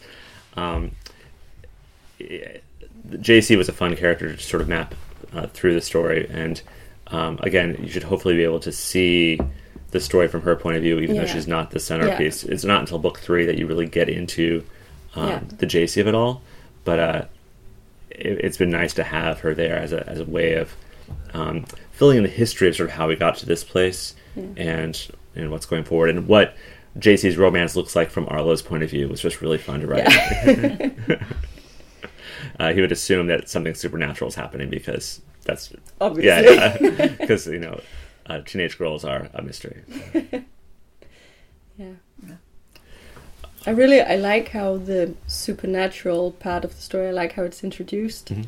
Um, with a kid just coming in covered in Yeah. purple stuff, and Yeah. everyone is just like, "Ugh, Yeah, you did that to Yeah. yourself." because it's really intriguing, and it really makes you want to. I I feel like I could be wrong, but I feel like some of some of it's very. Um, I don't know if that's a word, but filmic. You know, Mhm. I, I mean, you, you can tell that you have experience in that part, in, in that kind of storytelling, because some of it you can just picture it like you Mhm. would if it was a movie, and I'm, I feel like if it's made into a movie, Yeah. Can, would it be? it, it might be. Uh, Yeah. It's something we, we're certainly. But then I, I feel like I already know how the scene's going to play out Yeah. because it's so well described in Thank you. in this sort of um, well, in a way that's not just um, bookish. yeah. Also, it Yeah. would be a really beautiful movie. Well, th- I thank you. Yeah, I mean, on the I'll- mountain, oh, definitely. absolutely. I mean, it, Yeah. it has good visual potential. Um, in screenwriting, the the trick of screenwriting is to make someone feel like they're watching the movie, even though Yeah. they're just reading the words on the page. Yeah. And so, I definitely am I'm mindful of that as I'm writing Arlo Finch. Is that you want to be able to create the visuals and and the feeling of the world. What I enjoyed so much about Arlo Finch, though, is um, I have extra senses I can use. So I can, I, I can th- think I, I can describe smells and textures and tastes and things that just don't exist in movies. And so, um, but it's the same basic process. I always envision myself in that place and just describe what it is I'm feeling and and, and hearing and and you know what it feels like to be in that place from Arlo's point of view. Um, and then it's just the the choices of sort of what you just what you choose to put in and what you choose not to put in. Um, books, though, also have the ability to summarize and compress and um, slide through time in ways that movies can't do. So, um, one of my favorite chapters, which it's going to be no one else's favorite chapter, but just because I, I, I knew, I knew I, it was exciting for me to be able to do it. There's um, in movies, you're always in one moment. You're always like, it, we're here and now. We're in this moment, and then we're cut to the next moment, the next moment. There's a chapter pretty late in Arlo Finch where it's just a, it's covering a, a, a couple of weeks, and you're just sort of gliding in, in that space in that time, and you're not anchored into one moment, and that's a thing we can do in books, and it, there's just no equivalent to that in movies. Well, possibly a montage. But There- that's kind of cheesy. Yeah, yeah, yeah. I mean, montages happen, but Yeah. a montage is it's still like a sequence of events, and so um, there's no sort of gliding between things. Um, you know, screenplays are written entirely in the present tense. Like it's this is this Yeah. this this this, and um, you know, a sentence could be over the next few weeks, Arlo, blah blah blah, blah. and it's like there's just no equivalent to that No. in, in in movies, and so right. I don't do it a lot, but it was it was nice to be able to um, convey, you know, convey a moment that it didn't have to be anchored to one specific instance. Would it be movies or would it be a TV series? That's a great question, and I, I, I welcome your opinions as, as well. Um, right when I first sold the book, um, all the people who I normally make movies for said like, "Oh, let's make a movie," and I said no because I knew I had two more books to write, and I didn't want to start making No. movie choices for the books. Yeah. And I've just seen so many books that kind of get warped by their movies um, that I didn't want to do that um, before I was writing the books. Um, now that I'm writing the third book, we'll see if there's still a real appetite to make a movie or a TV show. I think my first instinct was always movies because that's mostly Yeah. what I write. Um, as you look at Stranger Things or That was that was exactly what what I was thinking because I mean the great thing about Stranger Things, you know, Yeah. apart from the creepy Yeah. vibes and everything, it's those four boys. they're amazing. Um, yeah. yeah, So I could just really see this as a sort of Stranger Things, um, Yeah. but but you know a bit more colorful and a bit Yeah. more lively. So so we'll see. I think the thing I'm most concerned about is just making sure that it would be really good, um, Yeah. because we've all seen really bad adaptations of things, and they they they help no one, and they kind of hurt the book. yeah, Um, like the Percy Jackson movie is just not good, and um, it probably sold some books, but I think it hurt the overall brand of it. I think that you know. Percy Jackson was a phenomenon, obviously, but it could have been a bigger thing with a Yeah. great movie, and it just Um, wasn't a great movie. yeah. The So- Golden Compass. The Golden Compass Golden is a Compass great, is great example. really good, yeah. yeah, and so there were things that were lovely about that movie, but it didn't really work. I think it. I think it's it's a pretty decent fantasy movie Yeah. if you don't know the books. But when you know the books, it, They're very wrong. yeah, So Did I, I- hear I- that they're going to make that one again? I, I think it's a series, It's- a yeah, series. which Yeah. may make more sense. yeah. Yeah. Also the Narnia Chronicles. Oh, of course, the Narnia okay, books, yeah. can Yeah. Redo that again. That would be nice. Yeah, yeah. again, again, I Again, think they've- again, they've again. made a Never-ending story. Yeah. Yeah. The, the Hobbit. Mhm. Just just, just keep, keep doing the Hobbit, again and again and again and again. Yeah. So, uh, but still interesting. Yeah. I mean, but but Narnia was um, a big influence, sort of, on me Yeah. and therefore on the book because I think Narnia was the first portal fantasy I read Yeah. where you start in this real world and go to the other world. For me, with Arlo Finch, I wanted to to see if I could break from that tradition where they start in the real world, go to the fantasy world, and stay there the whole time, which is also true for the Harry Potters and Percy Jacksons, where they, you, you go off to the magic place and you stay in the magic place. Yeah. Um, I wanted Arlo to just go to school every day and to Yeah. uh, live at home with his family. Um, so it was more on the mold of like a Buffy the Vampire Slayer, where Yeah. uh, they have a fantastical life, but they also have a real life Yeah. that are is happening simultaneously. Yeah. Um, and so it's fun to be able to, to Yeah. establish those kind that of rules. that makes it more relatable. I mean, we can all relate to Harry Potter, Yeah. but but this with the with the normal life next Mm. to it, you can sort of And every, think- everyone knows that. Yeah, and the idea of that nature holds more than you can Mhm. see. Yeah. I Yeah. think that's Yeah. really, really nice. And when you get into the really more wild nature than in the cities, Yeah. there's Yeah. something more. And I think, So- I mean, uh, wild nature to a lot of city kids, that'll feel like magic. it Yeah, does absolutely. was. Yeah, but I mean, also to, I mean, I grew up near a forest as well, Yeah. and I definitely felt it was magic Uh-huh. to be Yeah. in the forest. Yeah. Yeah. Anything could happen. You just don't know, and you know what is that sound? Like Yeah. what you know Yeah. what's happening, and like where does that path go? And Mm. you don't know. So it's um, trying to evoke that feeling Yeah. of being in, in, those places away from everybody else, um, which can, it can be exciting and it can be scary at the same time. Mm. It also reminded me of the um, a cartoon named Hilda. Do you know? I so I, I it's only the they just made the Yeah. series here, and Uh, I mean, it's not the action in it or anything, Yeah. but the the the general mood Yeah. of it was like and actually, my I have a ten year old daughter, Yeah. and um, I told her about this book, and she said, uh, "Oh, that sounds like Hilda." Yeah. Yeah. So, uh, uh, you know, without the blue hair, but yes, the uh, Yeah. yeah. the- um, so I didn't know about Hilda until I, I came on this trip and people started talking about it. So it's Mm. um, it's great that, that it exists out here, and um, I don't know. I'm sure it exists in the U.S. I just, it hasn't broken through as a title that I've seen yet. But I uh, don't know. Did you read it to your daughter? No, not yet. Not she's yet. doing uh, Vildheks, a Danish book. All right. Yeah. So she's fully occupied. She's busy. busy.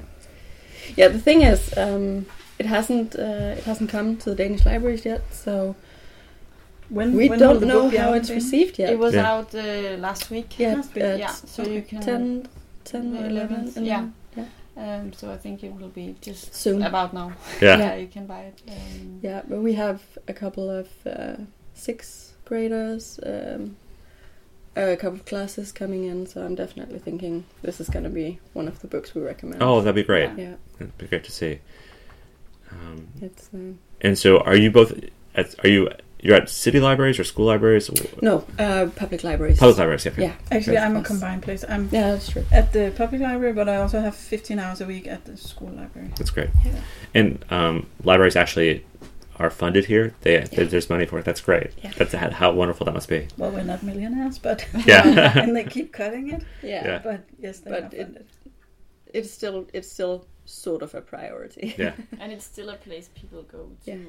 It's the see most advice visited and- cultural institution in the entire Yeah. country. That's We great. So many people coming, but not borrowing as many books as they used to. Mhm. No. But they also have to learn how to look at the books and that they have Yeah. to use to take time to go around and to Yeah. see okay how is this categorized and where do I find something and be open to Yeah. to that Yeah. as well. Um, something I, I learned about in Sweden, which I don't know if it, is- it exists here, um, when a book is sold to a library in Sweden, um, the author gets some money Yeah, back from that. Same. Yeah, we have nothing like that in the United States. No, Um, they get per number of books in the library. Yeah. Yeah. So if you write a lot of easy reading, Yeah. you can actually make a living. yeah, All right, great. Yeah. Yeah, we have. Uh, there are some of the Danish writers. They will get a serious amount of money. Wow, Uh, okay. once a year. Uh, Not a lot of children's writers. Okay. no. But they're but getting some, there. They're getting Yeah. there. Uh, they're up there. Yeah. Some of them are. Yeah. no, that's a Yeah. fascinating system. So in the U.S., you sell a book to a library, like you you made that one sale, but that's it. You know, there's no more Yeah. money that comes. So But also, I mean, a lot of uh, the libraries are really good at making like events to meet uh, meet Great. an author and to come and, and to read to make things read aloud and Mm. to make an event Yeah. about a book about or about a genre or something.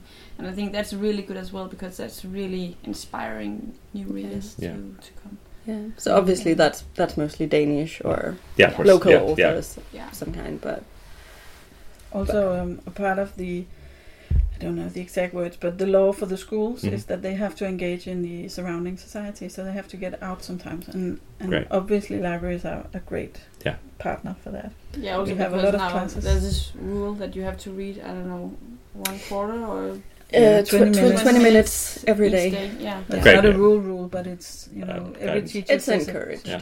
yeah, it's uh, Yeah, we, we have the same system in the Yeah. United States where there's you know, uh, you know either class reading or individual Yeah. reading um, set aside time every day, which is, I think is, Yeah.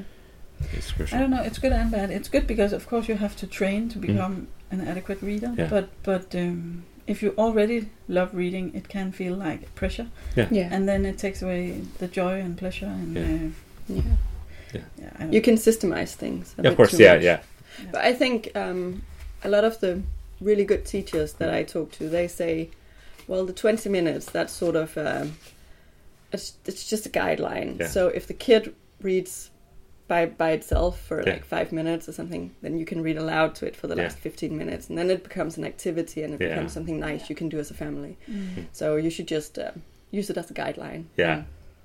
And Go rogue. yeah, but I think it's good as well because not all kids uh, grow up with the reading No. as No. a natural part of their uh, of their life. So where Yeah. will they have to? Where will they meet Yeah. the reading, or where will Yeah. they see the joy of reading and the joy of books? If I mean, maybe you can't see it in systemized twenty minutes reading, but you see it more if it wasn't there. But it also feels like it's probably a, it's you know for parents who are very engaged, Mm. they don't need the extra sort of you know, Yeah. you know, guidance to sort of say like, oh, you need to read for twenty minutes a Yeah. day. But it's it's helpful for parents who might not be otherwise inclined to do that too. But it might also stress them a lot, Mm. especially if they're not good readers Oh, as well. Yeah. So there are a lot of aspects to Yeah, it. I'm really. sure. But, Here- Here's a question for you: Yeah. At what age would um, Danish kids feel confident to read the book in English versus reading the book in translation?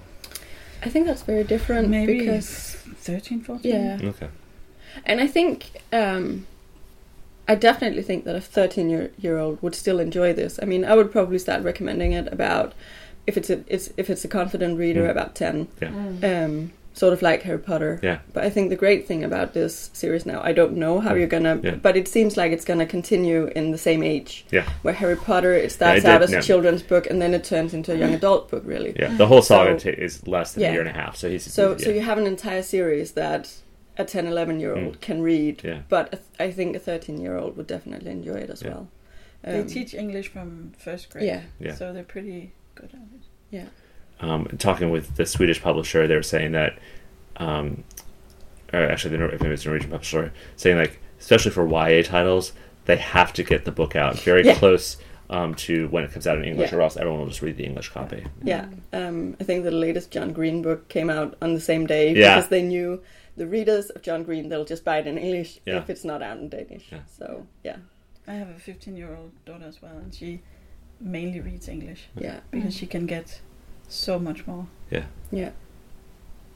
I think it's a shame because I mean the development of our own language is also quite important. Yeah, absolutely. Um, and I mean, obviously, it's very important to know other languages as well. But I still think we should encourage reading in Danish as well. So I'm always happy when they they come out in Denmark around the same time. It doesn't Yeah. have to be the exact exact day, but around the same time. But her problem is that sometimes a publishing house Yeah. will translate the first title in a Mhm. series or the first three Yeah. titles in a longer series. Yeah. Mm. And if she loves it, then she can't get the rest. So she has No. to uh, buy them in English. Yeah. Or borrow them. Yeah, that's always a problem. Yeah, so please put all three in, in, in Yeah, Danish, but right? Yeah. yeah, I know, but actually, I think it's it's different from publishing house to publishing house. But Yeah. normally, I mean, when we, if you start a series, you will you will finish it as well. Yeah. Although Okay. sometimes it can take it can take time to get it translated, but Yeah. but it will eventually come out the whole series translated because They don't all do that. No, no No. no, but No, a I lot of them, you, they- you owe that to your readers. Yeah. I think. Yeah, I think so too. But yeah, if it doesn't sell enough, That's the problem, they yeah. give up. No, I've, I've talked to other writers who've had series that got cancelled, and uh, that's just Yeah. heartbreaking. Yeah. Um, Hilda, for example, is only only the first one is out in Danish. Really? Hmm. Yeah. Okay. I hope it's going to change now that the series Yeah. is on uh, Netflix. I don't know. Hmm. Keep up with it. um, I see Wonder on the shelf behind you there. It, was Yeah. Wonder a big book here? Did Uh, Wonder do well here? Not big enough. No, think. it sh- it should have been Hmm. bigger. I don't know why it wasn't. Yeah, it's so interesting. I had um, read that book before it came out, and so I was supposed to do the movie version of it, and then Yeah. um, the author and I just kind of didn't get along, and so it became clear that I shouldn't do the movie version of it.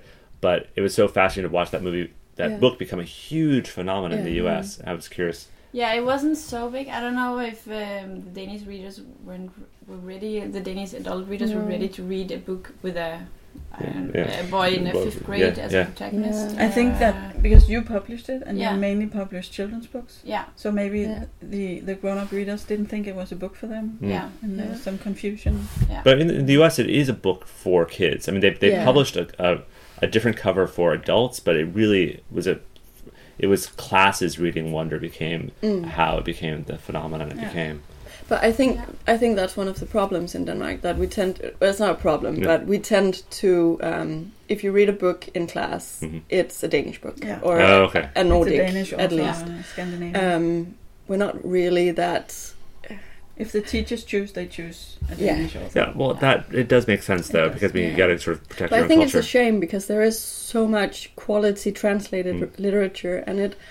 Um, sometimes I think it's a bit snobbish Mhm. to say no, it has to be Danish Yeah. because that's the best. And yeah. Also, they want to go through the, the the classics. You know, Yeah. everybody has to read Astrid Lindgren, or, Yeah. and and that's nice. They're good books, but But, Yeah, they, and but you the, kid, so the much kids are going to read them anyway because the Yeah. parents are going to read them to them because Yeah. that's the books the parents know. Yeah. So they're going to read Ronia the Robber's Daughter and and these. So I think it's a bit of waste to spend time on that in school as well. Yeah, and- and if they if the children have to work with a with a title or something, they're only allowed to choose I think one foreign title Yeah. per year or per Okay. something. It's Yeah. it's not. And then the teachers have to know about the books Yeah. and. They might not always be as well. They don't have enough time to Of really course. because there's so many books published. Yeah. So how do you know what's what's really good? yeah. And they don't all have school libraries. No. Mm. So where do they go? Yeah. Logic. Mm. I mean, it sounds like the same kind of challenges though that Yeah. you, you find in the U.S., where like you have amazing schools with great like full-time librarians who can you know. Part of the reason why there's a librarian character in the the, uh, the book was that that was my- Mrs. O, um, she was my school librarian, so I, I took her name and, and put her in there um, because she was important. really because nice. like, That's my dream. Yes. One day someone- Someone's gonna put, put you in that, that book. Um, but she was great at being able to, like, to find that book. Like, oh, this is a book you, John, you will like, and uh, um, That's what you want. It's Yeah. also a really good idea because every librarian will love that. oh, great, Yeah. And right, just, uh, Just yeah. absolutely.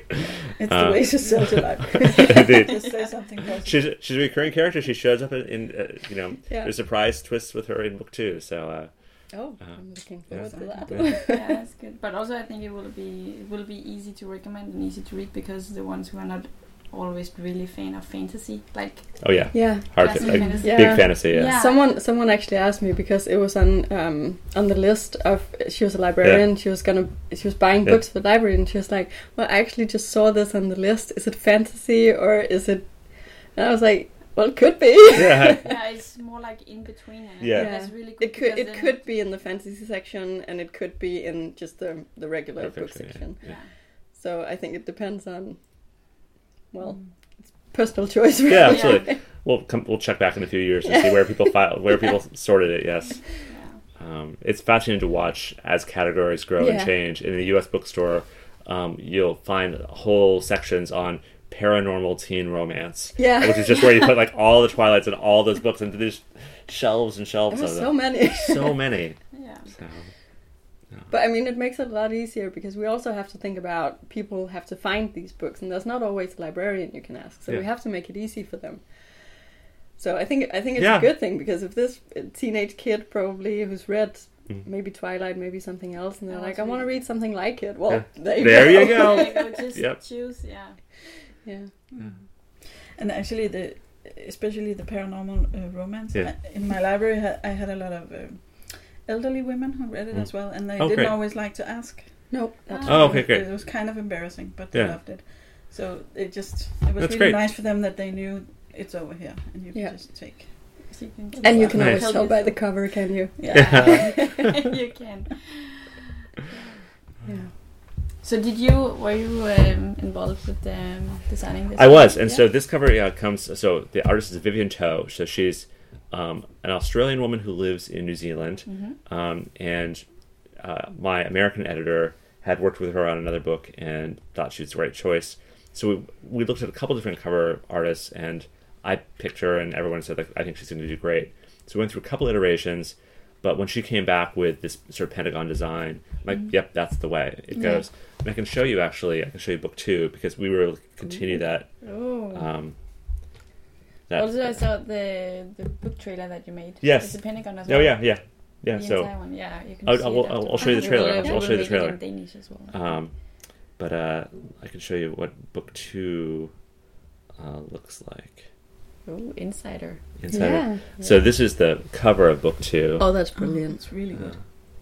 Uh, you probably It's very seen beautiful. Yeah. It's Yeah. really, really. it. Yeah. And it really conveys that this is a different time. Yes. Um, Yes. Yeah. This winter, that's And it also it gets Indra on the cover, and so Oh, you know just that. yeah, Um, in in book two, this is not a spoiler. That there's um, there's a I break POV at certain moments so that you there's there's Yeah. chapters where Arlo's not in them for reasons that will become clear in the, the story. for And, uh, reasons. Uh, Reasons not and, uh, but uh, it was that's why it's important. I thought just Yeah. to show her on the cover, like you know, oh no, she has sort of storytelling power as well. And I'll show you the back of of the cover just because um, I just love what Vivienne's done with that. So That's the the broken bridge, which is a sort of crucial. Um, Oh, and uh, we actually get a sneak peek at uh, Yeah. the last one. Yeah. So no, this, this last one is actually in the U.S. Um, the paperback has a yellow cover, has a golden cover. So they changed the color on the uh, the paperback Oh, okay. um, because they can. So uh, Yeah. Okay. so that's the, well, the yeah. back. Wow. Why Yeah. not? And that actually That's makes really because cool. if, if people are super fans of the series, they're gonna buy both if they're different. Yeah, Yeah. they might. Wow, that's a nice one if it's gold. Yeah. Yeah. Yeah. Yeah. Yeah. But don't make it metallic gold in Denmark because then the machines at the library can't take it. Oh, no. Make it. but it's so but it's so this is pretty. so nice. This is this is beautiful. yeah. Um, but it's been fun to see sort of how different the covers are in, Mm-hmm. in different countries. So in Germany, it's really cartoony.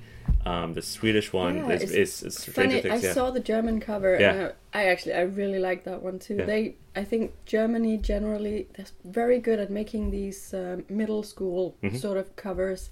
They're always very well. They have they just have the certain fantasy Yeah. Yeah, because I think the German cover seems more. You, when you see it, you Yeah. think this is a fantasy story, It Yeah, does and for you sure. don't really think that with this Yeah. one. And Uh, the French one as well. The French one, uh, the, the French one I love, but it, it's Yeah. just so different. I'll show you the French. That's the French one. So did you have any influence, or did you have any comments? So I, they would they would send stuff through, and I, I would basically say, "Yep, that looks great." Um, okay, cool. A- and uh, a couple cases I, I would weigh in. Um, this is the the Dutch cover, which I'm I'm not nuts about, but uh, so they've changed some things. Like yeah. Okay. that that Yeah. demon thing was the hag was way too demonic, so they Right. ended up, ended up Yeah. changing her out. Um, the Swedish and uh, Norwegian cover I love. It's it's, it's Stranger Things, so it's not it's not for you. So that's No. yeah. I think I prefer our cover. Yeah. I like that. Yeah, there, I, s- I wasn't really. Um, Um, this is the French cover. Oh, it has the, the horse. Yeah, Mhm. the nightmare. yeah, I Um, really like the horse. yeah. The horse is beautiful. Oh, yeah. yeah. I really like the dog as well. Yeah. I love it. I was just so happy when it entered the. Oh, the Cooper. Yeah, Cooper. Oh yeah, you'll, you'll get more Cooper. So Cooper comes back. Yeah, Cooper. He's a he's a keeper. he's really Uh, really nice. thi- this is my dog, so he's the inspiration Ah, for, of course. for some Cooper. Um, but I'll show you the trailer I made for. You haven't seen the trailer for? No, I haven't. Oh yeah, so I'll show you um, the trailer I made for. you do a lot of book. Is there a lot of book trailers? You know, the US? Is it- There are some, and I didn't do one for the the originally for it because most trailers are, are stupid and I just don't like them. um, but then my U.S. publisher said, like, you know, would you consider making a trailer? I was like, well, if I can do it myself, and like, sure, you can do it yourself. So obviously, because Yeah, I, I, you- I, can, um, I can yeah. make movies. You can make And, uh, you can make it, so- if you don't make a trailer that's good then okay yeah Um, and so uh, then that'd be a problem. So here's the trailer uh, for this. Yeah so it, it's okay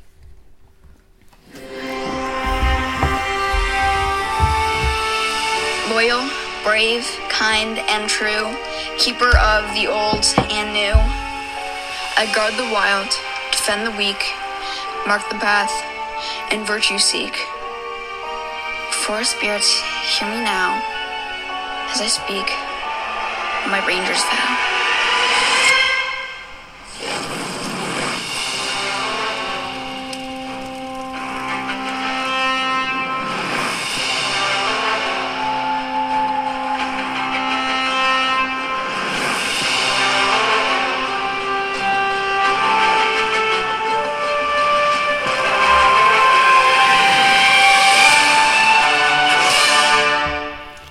Hear the movie without seeing it you just want to like get to Yeah. know the story Yeah. and Yeah. see, see I wanna- the I movie wanna see I wanna see Yeah, the movie. yeah, I mean yeah, thank you. even more now Yeah. I mean Yeah. it's a really good soundtrack you found Thank for you. it It really No, I, I, I commit. So uh, a friend of mine is a composer, so he wrote all that music originally. Mm-hmm. Yeah. for. So like, we spent the real money on the music. Yeah. Um, So, Yeah. uh, um, Well, I have to say, I really like that it's a drawn cover. Yeah. Um, because first of all, if it's going to be made into a series or a movie, then it's sort of ruined if you already have a face um, Yep. that you c- connect with yeah, the book. yeah.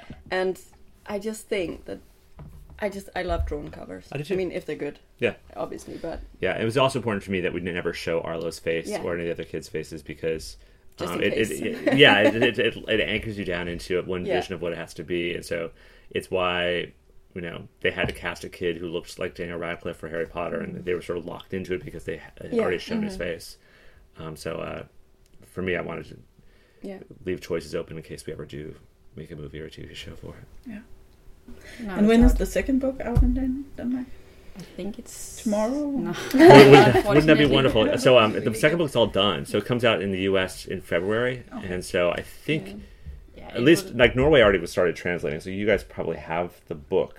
yeah, I think I think it will probably be published in a year. Okay. Like Yeah, next that's fall. well, that's what you say on the book. Yeah. Yeah. Yeah. So I think, but it would be nice. I mean, but if you say it comes out in the US in February, okay, the best books come out in the fall. And then Yeah, Yeah. that's true. Um, really, So maybe you could move it up. I don't know. Yeah, yeah, but because should- then it would be. It's Yeah. the worst be- thing about series that you Well- have to wait an entire year, Oh, and then there's course. these As ten a other parent, series of you're course. reading, and Yeah. then But lose the track good of it. thing is, um, if you can get it out before November, Mhm. you can always invite him for book uh, Bookworm. Bogforum, yeah. So What's another Bogforum? trip. Bogforum is our largest um, Book fair. book Okay. fair in Denmark. But Um, it's really, really nothing compared to Frankfurt. Yeah, yeah, Oh, I mean, Frankfurt was just so overwhelming. in Oh my Frankfurt god. And it was Oh. like it's so big and it's like Loud and- overwhelming yeah. and it's um, it's Yeah. crazy. This is more, yeah. Nice. yeah, it's nicer and it's more. It's you, you get a good fe- a book bookish feeling. I think Mhm. when you walk around. Um, And then the first one will have a time to settle and have found its audience, and then when the second one comes out, that I think yeah, that you would be can great. take another trip to Scandinavia. Nah, Yeah. Do it. I love it. That'd be great. I'd, I'd only been to Sweden before, so this is my first chance getting to see the other countries, and it's Mm. just been great. mm. Well, we're glad to hear it. Yeah. No. I don't know if you know the backstory um, with me and authors. You know my Roald Dahl um, story. Maybe you don't. So, um, or maybe you don't know this either. So, um, when I was in, when I was 10 years old, I was in third grade, and we had a class assignment where we had to write to a famous person. It was basically learning how to write a letter or how to write a proper letter. So, all the kids in my class would write to a famous actor or to the president. And I wrote to Roald Dahl, uh, who was all the way over in England. And so I wrote, like, Dear Mr. Dahl, Charlie and Chocolate Factory is my favorite book. You're a very good author. Thanks, John." Oh John. well, that must have been a big moment for you when you actually got to. And so I got to Okay. send him this card, send this this uh, letter, and he sent me a postcard back. Wow. And so I have, I still to this day have the postcard from Yeah. him, and it was just a form postcard that he, he Yeah. signed, but it was that was real for me. And uh, so then, twenty years later, I got to you know to adapt that book into a movie, and so you know, I when I was starting to work on that movie, I had my memory of what that book was like to me, and sort of Yeah.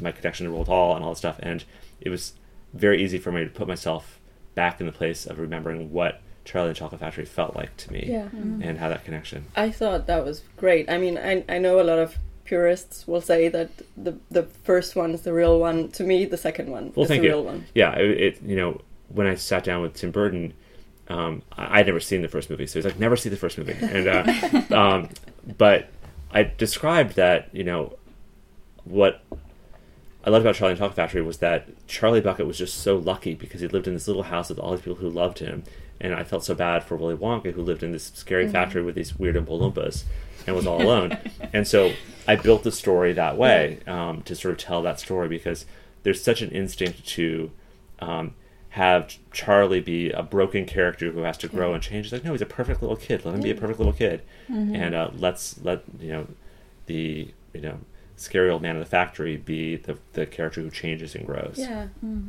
Yeah, but because I mean, reading the book, I I mean, Charlie wins or Yeah, makes yeah. it because he's a good kid. He's good. I He's mean- fundamentally good, and that's that's basically it. and so when I finally saw the original movie, I'm like, wait, like, that's not that, he's not that, that's not, and that's why Dalton, that's why Roald Dahl doesn't like the first movie because Oh, well. didn't- because you know they broke stuff, you know, Yeah. uh, what he intended. I don't think I saw the first movie. No, you're not missing much. You can borrow it. I think I have it. Pure Imagination Okay, is a great mean- song, but, But uh, I've seen the second movie maybe 20 times. Yeah, Great, me cool. I really love it, and it makes sense now why it's Yeah. so good because you loved it as well. Yeah. I, I deeply love that family. So actually, I do have one question, sort Yeah. of related to that, because you chose um, to write a children's book. Mhm. So was that just because you thought this book, kids needed this book, or You know, I so the genesis of this was um, I was on a phone call with an author Kenneth Oppel, and so he's done a bunch of stuff. But there's a book he wrote called The Nest, which is a middle grade title, and I was talking with him about It's adapt. good. It's good. It's really Yeah. quite good. Um, I was having a conversation with him about adapting that into a movie, and so while I was talking with him, I asked him all these questions about writing books and sort of um, whether he enjoys the process. And um, I hung up the phone with him, and it's like, you know what? I don't want to adapt his book into a movie. I want to write my own book. and so, like that night, I wrote the first chapter of Really? Arlo Finch. Li- Literally that night. So I was in a hotel room in Austin. Texas. Um, during And it just came to you, just like yeah so I, I i had all this stuff in my head about sort of my childhood and i i didn't i i, I think i figured out arlo's name at that point but i just sort of knew what it all felt like and i had always thought like well is it a movie is it an adult book with a kid protagonist like what is this thing and then when he described it for me. It's like oh no I, it's a middle grade title. Like I, I understand what this book is. And so that night i wrote the first chapter and it's almost word for word the the first chapter that that stayed. Um, and I, I think, as we said at the start of the conversation, um, I also recognized that there were things I wanted to do about getting inside Arlo's head and sort of his inner voice that are just really hard to do in a movie. So I really felt like a book was the way to to do these Yeah. things. Yeah, great. Yeah. I mean, Yeah. it- it's, Are you going to be uh, writing more children's books or? Maybe. Um, you know, I've really enjoyed it, and so there's things I'm thinking about doing that would sort of stay in that space. Um, I have movie stuff to do too, but um, I'm going to try to sort of balance between the two of them. Yeah. So have you good. met any of the, the children fans that you have already? Oh yeah, that's been great, and Yeah, and, and so yeah, that's a new part. it's a whole new it. thing, yeah. Where like you know, you know, I'll, I'll meet people who've liked my movies before, but like there's a different thing when they've read your book and Yeah. they have questions They come about to your see book. you. Yes, they have questions about the book. They you know, or they um, Questions about Arlo and the cynic and everything. I mean, or when they dress up as Arlo for Halloween. that's that's kind of great. great. wow, And so- that's cute. That's so Yeah. cute, yeah. Um, or they'll they'll send little videos of like reciting the Ranger's vow. Um, Wow, then, Nice. then you know that Yeah. you really did something out Yes. in the real world when Yeah. uh, Um, they start to do that. yeah, so I mean, they're kids who will never join a scouting troop, but they sort of Yeah. virtually join a scouting troop by sort of um, thinking of themselves, like what would they be like in Rangers? Yeah. Well, thank you so Thank much. you very, very for much. Thank you. Thank you very to, uh, to tell about the. Yeah, thank you. It's a pleasure.